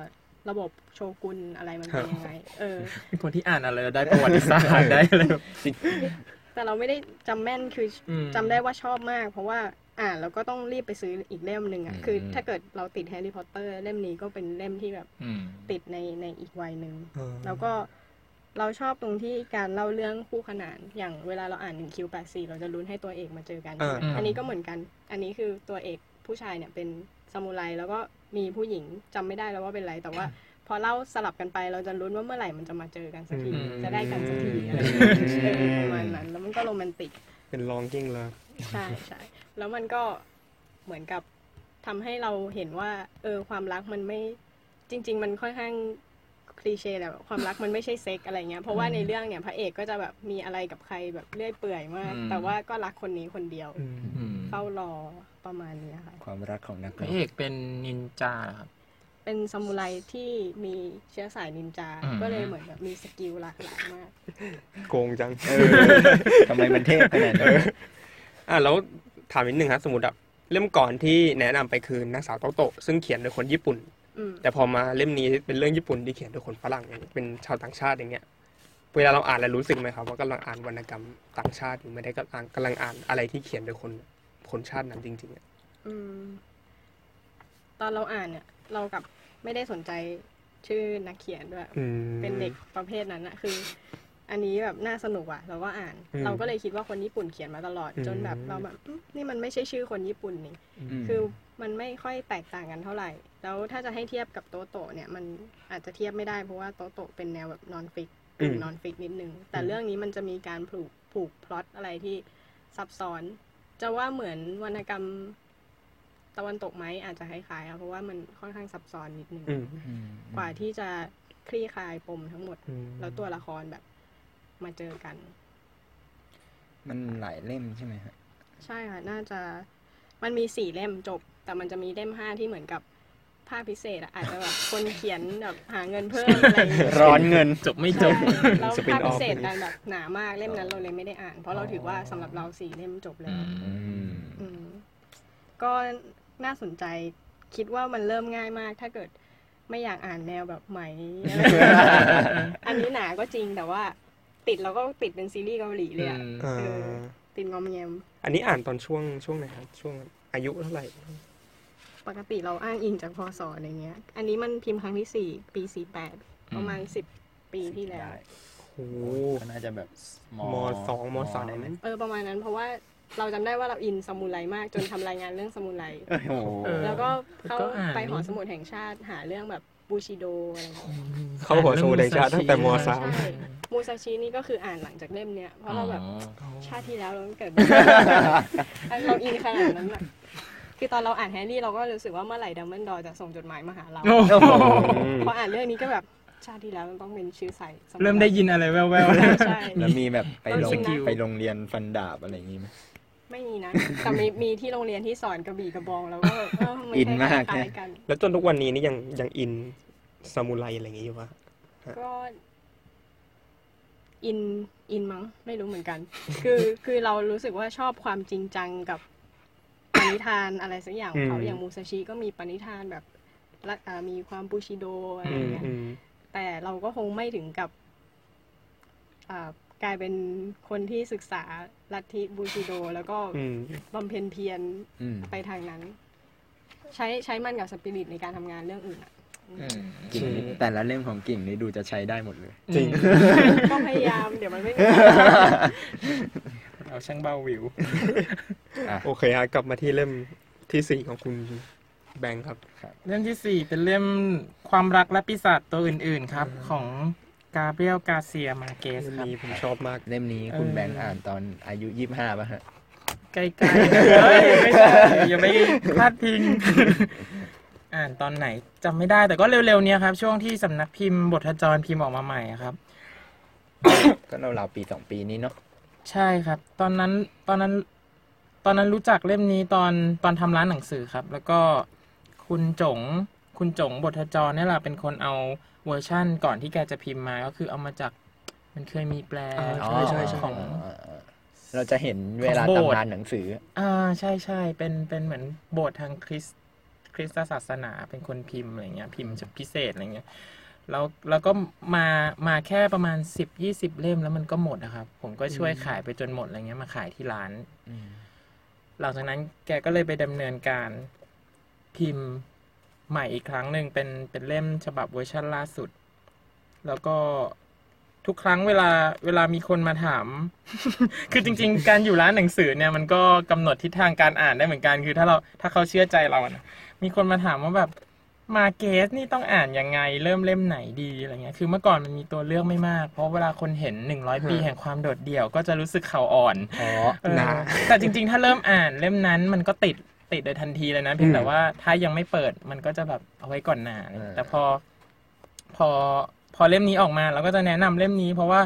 คือคือมาเกสเหมือนนักเขียนดังทั่ว ๆ ไป ไม่ใช่ทั่ว ๆ ไป เหมือนนักเขียนชื่อดังหลาย ๆ คนที่เวลาเขาเขียนเขาไม่ได้แค่เขียนเรื่องนั้นน่ะครับแต่เขาสร้างโลกสร้างจักรวาลหรือโลกของเขาอืมเองขึ้นมาเหมือนเหมือนมุราคามิอย่างเงี้ย ถ้าเราอ่านเรื่องสั้นเขาเราก็จะพบว่ามันเป็นชิ้นส่วน ชิ้นละอันพลาน้อยที่เอามารวมเป็นนิยายอืมไหลมาเป็น เออมันมันคือเป็นตัวละครที่ไม่ไปไหนอะวนวนเวียนอยู่ในนั้น เหมือนกับเหมือนกับความรักและปีศาจตัวอื่นๆหรือว่าอะไรนะรักเมื่อคราวห่าลงหาลงอะไรเงี้ย มันก็เป็นถ้าไปดูไทม์ไลน์มันก็ไม่แน่ใจว่าอะไรเขียนก่อนเขียนหลังเนาะแต่ว่าจำไม่ได้แต่ว่าถ้าเอาทุกเรื่องมาวางมาวางรวมๆกันเราจะเห็น เราจะเห็นเรื่องนั้นซ้อนอยู่ในเรื่องนี้ เรื่องนี้ใช่ใช่ ไปวางอยู่ตรงนั้นอะไรเงี้ย ซึ่งซึ่งผมว่ามีเป็นลักษณะร่วมของนักเขียนอืมนักเขียนชื่อดังระดับโลกหลาย ๆ คนที่ที่ทำกัน แต่ว่าที่แนะนำให้อ่านเล่มนี้ก็เพราะว่า ผมชอบบรรยากาศในเรื่องอืมบรรยากาศมันเป็นยุคยุคเหมือนล่าแม่มดปะใช่ น่าจะใช่นะใช่ปะเหมือนเป็นยุคที่คริสตจักรทรงพลังมากอ่าอะไรอย่างงี้ป่ะเพราะว่าการ เรื่องต่สู้ย่อกับคริสตจักรๆเออเรื่องย่อๆมันคือ เริ่มเริ่มเริ่มเปิดเรื่องก่อนคือด้วยความที่ติดติดใจผมเวลาดูเวลาดูวิธีวิธีเขียนก็จะไปดูประวัติเขาด้วยอะไรเงี้ยอืมก็รู้ว่ามาเกสเขาเป็นนักนักข่าวมาก่อนอ่าใช่ไหมครับครับเป็นผมนักข่าวแล้วก็เขาใช้เทคนิคการเล่าเรื่องหรือคำนำสักอย่างเนี่ยเล่าเรื่องว่าเขาเขาไปทำข่าวมา ไปเจอไปขุดขุดเอ่อหลุมศพใต้โบสถ์อะไรสักอย่างอืมแล้วก็แล้วก็ไปงัดลงศพออกมาอืมแล้วพบ พบศพหญิงสาวโครงกระดูกอยู่ในนั้น อายุยังน้อยอยู่เลย แต่ว่าสิ่งที่น่าตกใจก็คือ เขาเจอผมที่ที่มันยาวแล้วมันก็แบบพุ่งออกมาจากแบบสยองมากพุ่งออกมาจากจากโรงศพที่แง้ออกมา ก็คือมันดูเป็นเหตุการณ์ คือมันเป็นข่าวเราก็เชื่อว่ามันจริงอะนะคือแบบคนตายไปแล้ว แต่ผมมันก็ยังไม่ไม่หยุดยาวหรือว่าจริง ๆ คือมันมันยาวตั้งแต่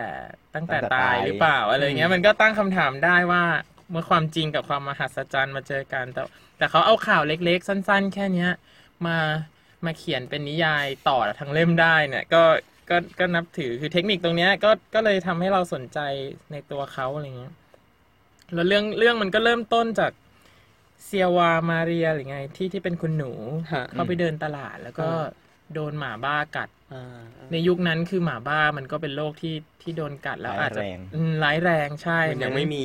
วัคซีนรักษา ใช่ เหมือนอาจารย์ธเนศบอกอะไรนะ สมัยซีศตวรรษที่สิบเก้าเนี่ยคุณรู้ไหมว่าการเป็นหวัดนี่ก็อาจทำให้เราตายได้อย่างเงี้ยคือตอนตอนที่เรากลับไปอ่านอันนี้เราก็เรารู้สึกว่าโหแค่แค่หมากัดหรือเป็นพิษสุพิพิษสุนัขบ้านี่มันก็ มันก็รุนแรงแล้วสำหรับฉากเปิดเรื่องอะว่าอืมโรคที่เราสามารถไปคลินิกแล้วก็ฉีดได้เลยเนาะในแต่ทุมักวันนี้ อืมมันกลับกลายเป็นโรคที่แบบ ไปไกลถึงขั้นไปที่ไกลแบบถึงขั้นนี่เป็นพาเข้าโบสถ์เออพาเข้าโบสถ์หรือผี exorcist เข้าหรืออะไรอย่างเงี้ย ใช่ใช่แล้วก็บอกไม่ถูกจริง ๆ ว่าว่าชอบเพราะอะไรแต่ว่า เวลาอ่านงานมาร์เกซ แล้วมันจะมีบรรยากาศที่ที่หาไม่ได้จากเล่มไหนอะครับ อืมครับ มันเป็นคุณคาริวอ่านแล้วเป็นยังไงบ้างครับ โยนให้โยนกลับมาโยนตั้งสติก่อน จริง ๆ ผมว่าเล่มนี้เป็นเล่มที่โดยส่วนตัวรู้สึกว่าอ่านเขาเรียกว่าอะไรอาจจะอ่านไม่ง่ายนักป่ะฮะอืมสำหรับผมในในสำคือแบบอ่านมาเล่มบางจริง แต่แต่รู้สึกว่าถ้าเทียบกับหนึ่งร้อยปีแห่งความโดดเดี่ยวอะไรเงี้ยมันจะมีอันโนมมันจะมีความย่อยง่ายกว่าอืมตามความรู้สึก เพราะว่าอันนี้มันรู้สึกว่ามันเล่นกับประเด็นที่ค่อนข้างจะหมินเหมนิดนึงแล้วก็ค่อนข้างจะยากเนาะแบบเรื่องศาสนาเรื่องความเชื่ออะไรเงี้ยที่ ที่รู้สึกว่ามันจำเป็นต้องมีพื้นฐานทางประวัติศาสตร์ ประมาณหนึ่งเพราะว่าเขาก็ค่อนข้างจะรีเลทกับพวกนิกายในช่วงนั้นอืมพลังของศาสนาจักรในตอนนั้นเป็นยังไงอะไรเงี้ยฮะซึ่งก็ก็รู้สึกว่า เออว่ะแม่งก็ไม่ง่ายนะ แต่พออ่านจบนี่เป็นเล่มที่แบบเฮ้ยทำไมเก่งจังวะอ่านจบแล้วก็สั่นไปพักสักพักนึงแบบโอ้ยนี่คนเราสามารถสร้างนิยายที่ที่มันน่ากลัวได้ขนาดนี้เลยเหรอ ทั้งๆที่ในเรื่องมันก็ไม่มีผีไม่มีอะไรเหนือธรรมชาติที่แบบอธิบายไม่ได้ออกมาเลยอะแล้วมันเหมือนเปิดให้เราตีความนะคำว่าปีศาจตัวอื่นๆเนี่ยใช่มันมันคืออะไรบ้างมันคือมันคืออารมณ์แต่ละประเภทของมนุษอืย์มหรือเปล่าอะไรเงี้ยเออมันคือมันคือการล่าแม่มด ความหลง ความเชื่อ ความศรัทธา ความรักอะไรเงี้ย มันอืมมันมีตัวละครที่ไม่ได้เขียนเป็นคาแรคเตอร์ออกมา แต่ว่ามันมันซ่อนอยู่ในบาทหลวงอยู่ในท่านมาครับควิสอยู่ใน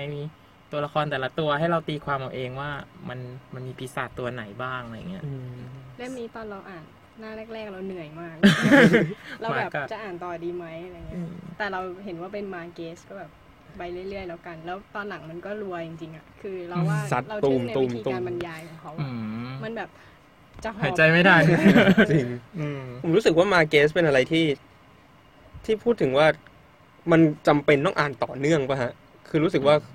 อย่างหนึ่งร้อยปีเงี้ยคือถ้าอ่านปุ๊บก็จะรู้สึกว่าวางไม่ลงทันทีอืมเพราะเหมือนกับว่าแต่ละแต่ละบทแต่ละตอนนี้มันร้อยเรียงกันในลักษณะที่ว่าคือต่อให้ไม่แบ่งบทอะเรื่องมันก็สามารถดำเนินไปในบทเดียวจบทั้งเรื่องห้าร้อยหน้าได้อืมรู้สึกเป็นเสน่ห์อย่างหนึ่งที่ที่ตัวเราเองรู้สึกกับมาเกสเนี่ยเหมือนเขาเล่าเป็นภาษาพูดปะแบบแบบเล่าไปเรื่อยๆ ไม่ได้ไม่ได้ไม่ได้จะเขียนให้มันจบตรงไหน มันเล่าพูดพูดพูดมันมุขปาฐะเออบางทียังรู้สึกถึงความเฉยเมยของเหตุการณ์อะเช่นแบบ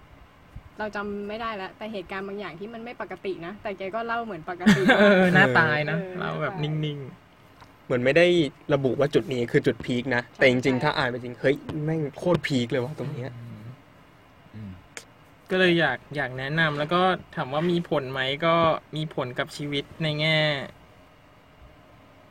เออหลาย ๆ เล่มมันก็มีผล อยากให้เราอยากให้เราเขียนหนังสืออะอ่านหนังสือแล้วก็อยากเขียนครับหนังสือ ก็ก็พวกเนี้ยจะเป็น เป็นพลัง แล้วก็เวลาดูว่านักเขียนเขาเคยทำอะไรมา ก็ก็ทำให้สนุกไปอีกแบบหนึ่งว่า พยายามเชื่อมโยงว่าแล้วแล้วที่เราทำอยู่ในชีวิต ทุกวันเนี้ยมันมันสามารถเอาไปเป็นสิ่งที่หล่อหลอมตัวตนและสร้างจักรวาลของเราได้ไหมอะไรเงี้ยอย่างแบบอย่างคุณลงวงสวรรค์ก็ก็เคยเอาแบบเอาข่าวที่เกิดขึ้นในในสังคมจริงๆอะเอามาเขียนครับผมเป็นนิยายอะไรแม่ไม้บุษบงหรืออีกอีกหลาย ๆ เรื่องที่มาจากข่าวจริง ๆ แล้วก็เขียนเป็นวรรณกรรมอะไรเงี้ยอืม เป็นตุเป็นตะแล้วพี่แบงค์เจอจักรวาลของตัวเองจักรวาลก็ยังฮะอย่าไปแซวกำลันังกเขีค้ยนนด้วยกันยังค้นหาต่อไป ค้นหาต่อไปจักรวาลช่างกว้างต้องเริ่มสร้างค่ะโอเคฮะอะอันนี้ก็เล่มที่สี่นะครับอะกลับมาเล่มสุดท้ายของคุณกิ่งบ้างอืม เล่มนี้มันสำคัญมากเลยค่ะเพราะว่าสำคัญ มันเป็นจุดเริ่มต้นของใจใจเลยอ่าเป็นการเลิกปิดได้ ใช่ใช่ใช่งดงามแต่จริงๆมันต้องแต่ว่ายังเหลือของพี่แบงค์อีกเล่มหนึ่งอันนี้ไม่มากหรอกเราเล่าแบ็กกราวด์ก่อนเพราะเราไม่ค่อยได้เล่าว่าแบบทำไมเราอ่านแต่ละเล่มเนาะอืมแต่เล่มเนี้ยมันมีที่มาที่ไป เพราะว่าอืม เราเริ่มอินกับวิทยาศาสตร์มาก ตอนนั้นเราอยากเป็นนักวิทยาศาสตร์หลังจากนินจาแล้วสมุไรเมื่อกี้ใช่หลังก็จากข้ามที่ข้ามจองมาหลุดมาจากฮอกวอตส์แล้วก็บูชิโดแล้วเราก็แบบโอเคอืมกลับมาที่วิทยาศาสตร์วิทยาศาสตร์ใช่ มันทำไมถึงอิน เพราะว่าตอนนั้นเหมือนเป็นช่วงที่เขาฉลองร้อยปี การค้นพบของไอน์สไตน์อะไรพวกเนี้ยค่ะอืมมันจะมีการพิมพ์หนังสือทั้งของสำนักพิมพ์สารคดีมติชนที่เกี่ยวกับฮะไอน์สไตน์เยอะมาก เราก็ตามอ่าน เราอินถึงขั้นว่าไปขอลายเซ็นคุณรอฮีมปรามาสที่ที่จะแปลแนวเนี้ยแนวอืมสารคดีวิทยาศาสตร์ แล้วเล่มเนี้ย มันก็โผล่มา เนี่ยมีสัญลักษณ์ร้อยปีของไอน์สไตน์ด้วยแต่มันไม่เหมือนเล่มอื่นตรงที่เล่มอื่นเขาพูดเป็นแนว nonfictionครัก็บคือไอน์สไตน์ค้นพบอะไร หรือชีวประวัติเขาเป็นยังไงทำไมอืมทำให้เขาโด่งดังขนาดนี้ หรือค้นพบอะไรตั้งแต่อายุ20กว่าอืมอืมๆแต่เล่มเนี้ย คนเขียนก็เป็นนักวิทยาศาสตร์ แต่ดันเขียนเป็น fictionอืมเออ มันคล้ายกับซัมมากอืมขายยังไม่ถึงยังไม่ถึงเออคนเขียนคืออลันไลท์แมนฮะซึ่งเขาก็เป็นคนเขียนแนวไซไฟอยู่แล้วด้วยอ่าแต่เรื่องนี้เขาถ่ายทอดมุมมองของไอน์สไตน์ออกมา เป็นแนวทดลอง วิธีเล่าของเขาคือ เปิดมาคือให้เห็นก่อนว่าเนี่ยเขากำลังเล่าถึงผู้ชายคนหนึ่งชื่อไอน์สไตน์แต่เราจำไม่ได้นะว่าว่าพูดชื่อหรือเปล่าว่าเป็นไอน์สไตน์แต่อ่านเราจะรู้เหมือนเป็นเสมียนอะไรเสสักมีอยย่านงใช่ เพราะว่าชีวิตจริงไอน์สไตน์ก็เป็นเสมียนอืมทีนี้คนจะเข้าถึงไอน์สไตน์ยากเพราะว่าจะรู้สึกว่ามันเต็มไปด้วยสมการอะอืมคนที่จะไม่เอาวิทย์เลยก็ไม่ไม่ได้อยากรู้ แต่เรื่องเนี้ยเขาจะบอกว่าสิ่งที่ไอน์สไตน์พบอะมันลมมันมหัศจรรย์มันสวยงามมาก เออเมื่อกี้เราขัดไปเนาะคือวิธีเล่าเขาก็คือเปิดมาก่อนว่า เป็นผู้ชายคนเนี้ยนั่งฟุบหลับอยู่ที่โต๊ะ ก็คือเป็นการเปิดแล้วว่าเรื่องที่เราจะเล่าต่อไปเนี้ยมันมันเป็นความฝันของคนคนหนึ่งในแต่ละวัน เช่น 14 เมษายน 1905 คือเขาแบ่งบทแบบเนี้ยอืมซึ่งในวันนั้นเขาฝันว่า หากเวลาหมุนเป็นวงกลม หมุนวนกลับมา หมุนวนกลับด้วยตัวเอง โลกก็จะซ้ำรอยเดิมเที่ยงแท้ไม่มีจุดจบ แล้วพารากราฟต่อไปก็คือการบรรยายว่าโลกแบบนั้นน่ะมันเป็นยังไงอืมซึ่งมันเป็นภาพศิลปะก็มากเหมือนเอาทฤษฎีของไอน์สไตน์มามาตั้งใช่อืมอืมคือเวลาที่มันไม่ได้เดินแบบที่เราเคยชินกันอะอืมันเป็นยังไงอืมคือถ้าเกิดอธิบายแบบวิทยาศาสตร์ก็จะบอกว่า แกมันก็มีติที่สี่ไงแล้ว ซึ่งแบบคนก็จะเออว่าอะไรคือมิติที่สี่เออเคยได้ยินแต่ชื่อแต่ไม่เคยเข้าใจว่าคืออะไรสมกแบบแกน x y z แล้วก็นี่ก็ถูกคืผอลักทันทีใช่ก็แบบอืมจะไม่เอาแต่เนี้ยมันคือการวาดภาพให้เห็นว่าอืม นี่ไง เวลาไม่จำเป็นต้องใช้เป็นแบบวรรณนี้กรรมช่วยอธิบายสมการนี้ แล้วมันสวยมาก เพราะว่าแต่ละบทมันก็สามหน้าอะไรอย่างเงี้ยอ่าวิธีบรรยายมันก็โยงเข้ากับชีวิตของคนด้วย เพราะมีว่าเวลาเดินถอยหลังอะไรด้วยใช่ไหมใช่หลาย ๆ ลักษณะ มีเวลาที่เกิดขึ้นซ้ำอะคือคนก็จะจูบกันอยู่นั่น หรือว่าเวลาที่ทุกคนรู้แล้วว่าเดี๋ยวโลกจะสิ้นสุดอะมันคือเวลาที่แบบต่อจากนี้จะไม่มีอะไรแล้วนะอืมแล้วเขาก็สำรวจว่าคนจะปฏิบัติ ต่อกันยังไงอืมเมื่อรู้ว่าทุกอย่างมันกำลังจะจบลง เช่นมีความล้เขาจะไม่สนใจแล้วว่า สิ่งที่เขาทำผลลัพธ์มันจะเป็นยังไงอนาคตไม่มีเออเพราะมันไม่มีแล้วอืมมันไม่มีอะไรแล้วอืมมันเหมือนแบบ เอา concept ที่วิทย์มากๆมาผูกกับ fiction อะไรที่มนุษย์มาก ๆ เลยอืมว่าแบบมนุษย์ human touch ใช่ใช่ประมาณนั้นอืมซึ่งเราก็ชอบมาก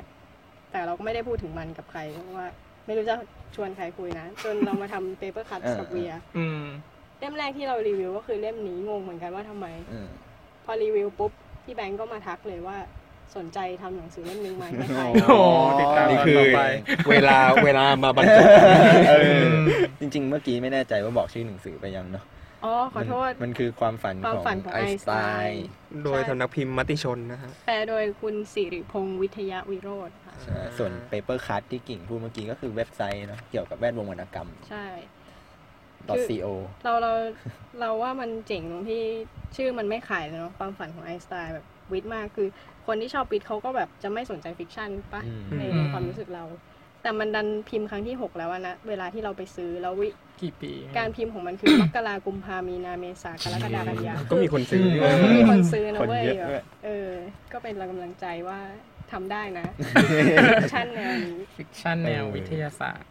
อืมครับ ครับอะโอเคครับ กลับมาที่คุณแบงก์โอ้ฮะอันเล่มนี้สุดท้ายเล่มใหญ่แต่ขอพูดได้สั้นมากครับ เป็นเป็นเล่มที่คิดว่าจะต้องกลับไปอ่านอีกรอบถ้ามีเวลาครับ ครับผมแล้วก็ใช้เวลาทำใจอยู่นานกว่าจะอ่านมันครับ อ่าเป็นเล่มที่ที่ทั้งดึงทั้งผลักเราตลอดเวลาระหว่างอ่าน มันมันอ่านไม่รู้เรื่องครับตอนแรก คือสมสมญานามเล่มอ่านนี้ไม่ชื่รู้อเรื่อง ชื่อเล่มอะไรฮะ ชื่อเทพเจ้าแห่งสิ่งเล็กๆ The อ่า God of Small Things ของอรุณท อรุณธตีรอยครับ เป็นนักเขียนชาวอินเดียที่ได้รางวัลเอ่อ Booker Prize Booker Prize ใช่ครับอืมซึ่งด้วยด้วยตัวรางวัลแล้วเราก็เราก็สนใจเราเป็นคนแบบพอแปะป้ายรางวัลเราก็เอ้ยมันต้องมีอะไรบวกกับความเป็นนักเขียนอินเดียที่หาลิ้มรสยากเราก็เราก็อยากอ่านแต่ตอนนั้นพอซื้อมาใหม่ๆ แล้วเราอ่านเริ่มต้นเราอ่านไม่รู้เรื่องเลยอะอืมแล้วเราก็หยุดไปความแต่ยากของมันคืออะไรฮะที่ที่แบบตอนตอนที่ตอนที่อ่านใหม่ ๆ ตอนที่ซื้อดีกว่าตอนที่ซื้อ ปกติเล่มหนานี่จะไม่ค่อยซื้อครับสังเกตจากที่แนะนำมาเป็นเล่มบางๆหมดเลย แต่ว่าแต่พอซื้อเพราะว่ามีมีนักเขียนคนหนึ่งคอลัมนิสต์คนหนึ่งที่เราชอบมากแล้วเขาไม่เคยหรือแทบจะไม่เห็นเขารีวิว แนะนำหนังสือเล่มไหนแนะนำก็คือคุณมุกหอมวงเทศอ่าซึ่งเป็นคอลัมนิสต์ที่เราสุดแล้วอะคนเนี้ยแล้วแบบอืมคุณคุณวรพจน์พันพงศ์ก็เคยบอกว่าคนเนี้ยเป็นคอลัมนิสต์ที่แบบมือมือแบบฉมังคนหนึ่งในประเทศนี้อะไรเงี้ยอืมแนะนำครูคุณมุกหอมแนะนำ แล้วเราก็ไปอ่าน แล้วก็เข้าใจว่าเราอ่านรีวิวระดับหนึ่งแล้วเนี่ย คือคงจะแบบไม่โดนไม่โดนทำร้ายอะไรมากเออแต่พอเข้าไปเริ่มอ่านเท่านั้นนะครับ ก็ ก็ต้องตั้งสติ แล้วก็หยุดไปหยุดไปนานเหมือนกัน จนกระทั่งมีเวลาว่างจริงก็กลับมาเปิดกับมันอีกครั้ง คือโหพูดยากมากอะ่ะ มันมันมันเหมือน คือเขากำลังจะมันมีมันมีเรื่องเส้นเรื่องหลักของมันอยู่ แต่เขาไม่เล่าตรงๆอะครับ มันเปิดฉากด้วย มีคุณมีมีการตายของเด็กเด็กเด็กคนหนึ่งคุณหนูคนหนึ่งในครอบครัว ชาวอินเดีย ชนชั้นกลางที่อยู่ในสังคมที่กำลังมีคอมมิวนิสต์เข้ามาในอินเดีย แล้วก็ในอินเดียมันก็มีชนชั้นของมันอยู่แล้วอืมแล้วก็ตัวละครแต่ละตัวก็เกิดมีความรักข้ามวันนะเออแล้วก็ โอ้มันมันมีมันมีประเด็นหลายเรื่องที่เป็นผมมีย่อยเป็นเยอะสปอมาร์กตแต่เขาไม่ได้เล่าตรงๆ เขาเล่าแบบ เขาเล่าเขากำลังเล่นกับนักเขียนเรื่องเล่าแล้วก็ความเป็นประวัติศาสตร์นะครับ ฮะ คือ คือตอนจบ ตอนจบมันคือการ อันเนี้ยมันมันมันมันไม่ถือว่าสปอยนะ เพราะว่ามันบอก มันบอกหมด เพียงแต่ว่าเราไม่รู้ว่าเกิดเหตุการณ์อะไรขึ้นบ้างอืมแล้วใครเป็นคนทำอะไรจริงแค่ไหนอะไรเงี้ยอืมคือมันอยู่ที่ว่าแต่ละคนหรือแต่แต่แต่ละตัวละครแต่ละตัวละครรับรู้เหตุการณ์ไหนมาบ้าง เหมือนกับว่า เหมือนเขากำลังบอกว่าเหตุการณ์ที่มันเกิดขึ้นในในประวัติศาสตร์ หรือครับเหตุการณ์ที่มันเกิดขึ้นแล้ว อะ มันก็เกิดขึ้นแล้วของมัน เพียงแต่ว่าสิ่งที่เราจะบอกว่า เพราะเหตุนี้เกิดสิ่งนี้จึงเกิดอะ มันเป็นแค่เรื่องของการผูกโยงหรือลำดับซีเควนต์เหตุการณ์เท่านั้นอืมคือคือมันเปิดด้วยการตายของเด็กคนหนึ่งแล้วมันจบด้วยการตายของจันทานคนหนึ่งอะไรเงี้ย ซึ่งซึ่งผมเพิ่งมาเก็ตแบบอ๋อตอนมาอ่านหนังสือบทความของอาจารย์ชัยยันรัชกูล ซึ่งเขียนอธิบายไว้ คือเด็กที่ว่าคนนี้คือโซฟีครับ ชื่อโซฟีเป็นคุณหนูคนหนึ่ง ส่วนจันทานที่ตายคือเวลูทา คือเขากำลังบอกว่าระหว่างหน้าแรกจนถึงหน้าสุดท้ายเนี่ย สิ่งที่คุณอ่านแล้วอาจจะได้กลับไปไม่เหมือนกันเลย ก็คือ มันอาจจะเขียนมาเป็นประโยคของความสัมพันธ์ในแต่ละเหตุการณ์ครับได้ดังต่อไปนี้คือหนึ่งคุณอาจจะเห็นว่าโซเฟียโซฟีตาย เวลูทาตาย อย่างที่สองคุณอาจจะเห็นเหตุการณ์ว่าโซฟีตาย แล้วเวลูทาก็ตาย อันที่สามคุณอาจจะมองว่าโซฟีตายเวลูทาจึงตายอ๋อคือมันเหมือนเป็นตรรกศาสตร์อ่าอะไรอ่านินิดนึงอะแล้วก็หรือถ้าเราคิดอย่างถ้าคาริวคิดได้ละเอียดไปกว่านั้นนะคาริวก็อาจจะเห็นคิดไม่ว่าออกนะอะไรอะไรนะไม่ต้องไปอ่านนะว่าเมื่อโซฟีตายเวเวลูทาก็ต้องตายอ่าคือมันเป็นการเออแบบเป็นลงทันเหตุผลทางสังคมหรือเปล่าเออหรือถูกทุกข้อ หรือไม่มีข้อใดถูก หรือถูกทุกข้อและไม่ถูกทุกข้อ คือแบบมันเหมือนต้องกลับไปอ่านอีกรอบแน่นอนอะไรเงี้ย แต่ว่ามันมันเหมือนเป็นการเล่นตั้งคำถาม แล้วก็ตีหัวเรากับกับเรื่องเล่าทั้งหมดแล้วแล้วกลับไปมองว่าคนที่เล่านี้เป็นใครอะเออคือทำให้เราสับสนกับพล็อตที่มันเกิดขึ้น แล้วก็วิธีเล่าแบบเหมือนเหตุการณ์มันฟุ้งกระจายอะครับ ฟุ้งกระจายแล้ว คือในในมุมของตัวละครที่เป็น ผู้หญิงแม่บ้านคนหนึ่ง มองด้วยไบแอสแบบวันณะเขา อืม แล้วก็เห็นตัวละครนี้แค่นั้นอะทำกับตัวละครนี้ เขาก็ตัดสินไปแล้วว่าเหตุการณ์มันน่าจะ A ไป B มันต้องเป็นอย่างนั้นเนี่ยแต่ในมุมของตำรวจที่ฟังปากคำของของคนเห็นเหตุการณ์คนหนึ่ง บวกกับไบแอสของเขาที่มองอืมคนวันนั้นนี้ มันก็เลยพาเหตุการณ์ไปอีกรูปแบบหนึ่งอย่างเงี้ย ซึ่งซึ่งแต่สิ่งที่ผลักเราออกมา อันนี้อันนี้เนี่ยคือสิ่งที่ผลักเราออกมาแบบต้องมาตั้งหลักแล้วก็ตั้งคำถามกับว่านี่ขนาดผู้เขียนเป็นผู้เขียนคนเดียวนะเขายังปั่นป่วนเราได้ขนาดนี้ ถ้ามองเหตุการณ์ระดับใหญ่ระดับสังคมที่มีผู้เล่าหลาย ๆ คน มีคนเขียนประวัติศาสตร์หลาย ๆ คนอย่างเงี้ยโหมันจะยิ่งแบบชุลมุนฝุ่นตลบขนาดไหน แล้วก็คือเราเราก็เห็นความฉลาดของคนเล่าว่าว่ามันทำให้เราเข้าไปมีประสบการณ์ร่วมกับ กับเหตุการณ์ ไม่ไว้ใจเหตุการณ์ที่เกิดขึ้น แล้วก็ตั้งคำถามว่าผู้เขียนกำลังเล่นอะไรกับเราเนี่ย แต่สิ่งที่แบบชอบมาก ๆก็คือ เป็นเป็นร้อยแก้วเนาะเป็นเป็นร้อยแก้วเชิงกวีอะมันเป็นกวมันเป็นงานเป็นงานเขียนที่แบบ ถ้าเป็นรสชาติ เป็นรสชาติเหมือนกินอาหารอินเดีย แล้วก็บอกไม่ถูกว่ามันมันก็ไม่เหมือนชาติอื่นอะ เออมีความอ้วนๆบางอย่างมีมีกลิ่นเครื่องเทศฉุนฉุนแต่มันไม่เหมือนใคร เช่นแบบเช่นแบบอันนี้จำได้แม่นเลยเพราะมัน มันร่วมสมัยมากความเปรียบของเขาอะอรุณอรุณทตีรอยเนี่ย เขาเปรียบเทียบแบบผู้หญิงคนหนึ่งที่กำลังเห็นกำลังจะข้ามเส้นกำลังจะละเมิดบางอย่าง คือมองร่างกายของจันทานหนุ่มคนเนี้ยที่ที่กำยำล่ำสันแล้วก็แทนที่จะชมความงาม ถ้าถ้าถ้าเป็นนิยายทั่วไปก็อาจจะชมว่า งาแบมบนี้นะเออใช่ใช่กล้ามใช่กล้ามใช่เนี่ยกำลังมาเปรียบซิกแพคอย่างเงี้ยเราไม่ไม่คิดเลยว่าแบบเขาจะเปรียบอันนี้ได้เขาเปรียบว่าเขาเขาพูดแล้วเรารู้ว่ามันหมายถึงซิกแพคเขาบอกว่าดูอะไรนะช็อกโกแลตแท่งนั้นสิ มันช่างน่ากินและหอมหวานอะไรประมาณเนี้ยคือแบบทำไมมันเป็นแท่งอะช็อกโกแลตแท่งเหมือน chocolate bar ที่มันแบ่งออกเป็นหกช่องแปดช่องอะไรเงี้ยมันคือมันมาหมดเลยทั้งทั้งสีอ๋ออ๋อ สีก็คือวันนะวันนะก็คือชาติพันธุ์ก็เป็นคนผิวคล้ำเหมือนช็อกโกแลต แต่ก็หอมหวานไปด้วยอย่างเงี้ยซึ่งเขาก็เปรียบเทียบด้วยมุมของผู้หญิงที่มองไป นี่คือหนึ่งในแบบหนึ่งในเป็นพันๆความเปรียบที่แบบ God เรากลับไป of อ่าน Small อีกอะว่าว่า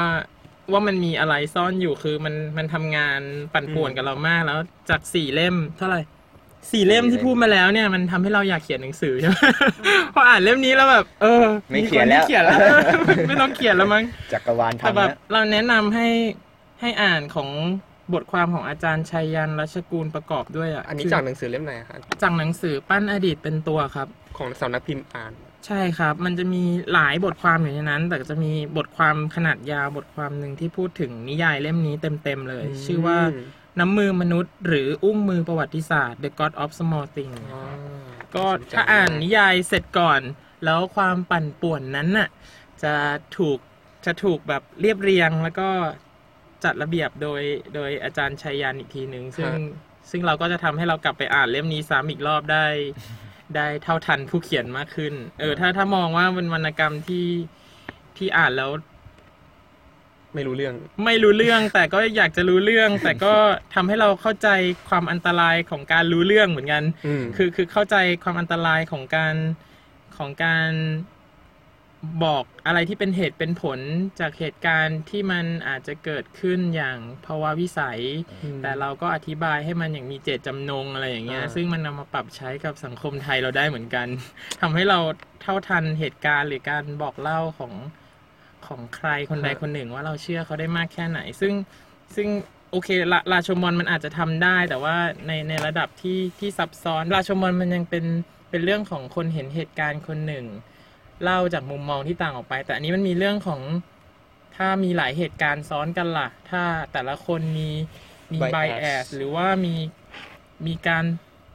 มีมีปัจจัยที่มากกว่านั้นอะฮะอีกเป็นร้อยเป็นพันอย่างเงี้ยที่ที่จะทำให้เรามองเหตุการณ์ที่ต่างออกไปอืมแล้วมันไม่ผิดด้วยนะอืม คือก็เรารับรู้มาเท่าเนี้ยอืมมันมันก็ตัดสินได้แบบเนี้ยอืมหรือว่าในเหตุการณ์บางอันเราจะบอกว่าเราก็อย่าไปตัดสินสิไม่ได้ในเมื่อมันมีคนตายแล้วอะอืมมันต้องมีคนรับผิดอะไรเงี้ย เออ เราเราจะตัดสินเหตุการณ์นั้นยังไงอะไรเงี้ย นี่ก็เป็นหนังสือที่เราจะกลับไปอ่านอีกรอบหนึ่งอย่างแน่นอนพอพูดอย่างนี้แล้วหรือเป็นเพราะว่าตัวสังคมอินเดียเองมันก็มีความซับซ้อนหรือมีความอืมที่เราไม่ไม่คุ้นเคยอยู่ด้วยป่ะฮะมันเลยใช่ทำให้การอ่านเล่มนี้แบบ ยากขึ้น อืมใช่ แต่ว่าพยายามเข้าใจแล้วก็เหมือนจะมีมีเชิงอัดเป็นระยะ แต่ว่าไม่ถึงกับต้องเข้าใจบริบทของมันมากว่าว่าเออตอนนั้นมันมีพรรคคอมมิวนิสต์มาหรือว่ามีเทพมีเทพกี่องค์ที่อ่าที่คนอินเดียเชื่ออมแต่ละองค์มันแต่ละองค์ท่านแบบมีเฉดต่างกันยังไงในแง่ความศรัทธาคือไม่ต้องรู้ขนาดนั้นก็ได้แต่ว่า เราเราเห็นประเด็นหลาย ๆ อย่างอิชชูที่มันซ่อนอยู่ในเป็นพหุวัฒนธรรมที่ที่ใหญ่มาก ยิ่งมีตะวันตกเข้ามาอ่ายิ่ยิ่งมี มีคนอินเดียไปเป็นสะมีมีสะพ้ายเป็นชาวตะวันตกอีกอย่างเงี้ย มันก็เลยแบบโหแบบว่าตะลุมบอลนะครับ ข้อมูลตะลุมบอลแต่ว่า แต่ว่าสนุกสนุกสนุกเลยตอแหนละตอนกลับมาเริ่มรอบสองเราต้องใช้สติ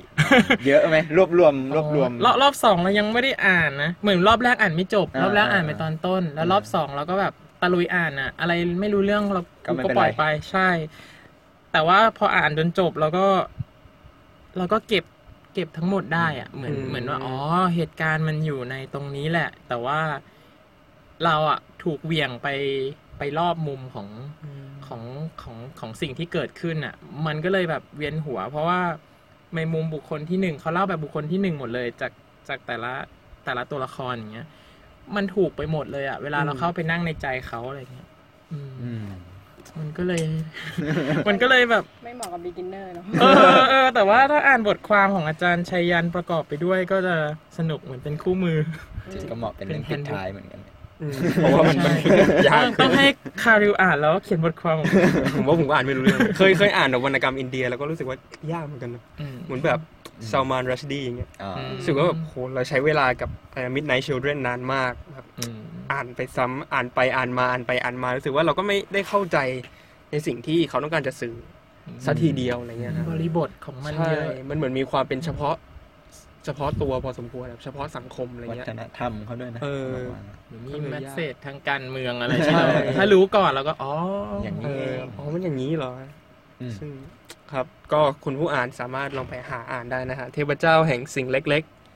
God ๆ The God of Small Things มีแปลภาษาไทยแปลโดยคุณสดใสครับ ภาษาสวยงามมากครับลองไปตาอ่ามนมาตรฐานนะครับอะโอเคฮะ อะ ก็จบไปแล้วนะครับ นั่นคือช่วงแรก ช่วงแรกมา ชั่วโมงยี่สิบนาทีหั่นแบบเดี๋ยวเราก็ไปแยกหันสองตอนเออโอเคฮะก็อะเดี๋ยวเราพักแป๊บหนึ่งนะเนาะครับแล้วเดี๋ยวเจอกันครับ ช่วงที่สองครับ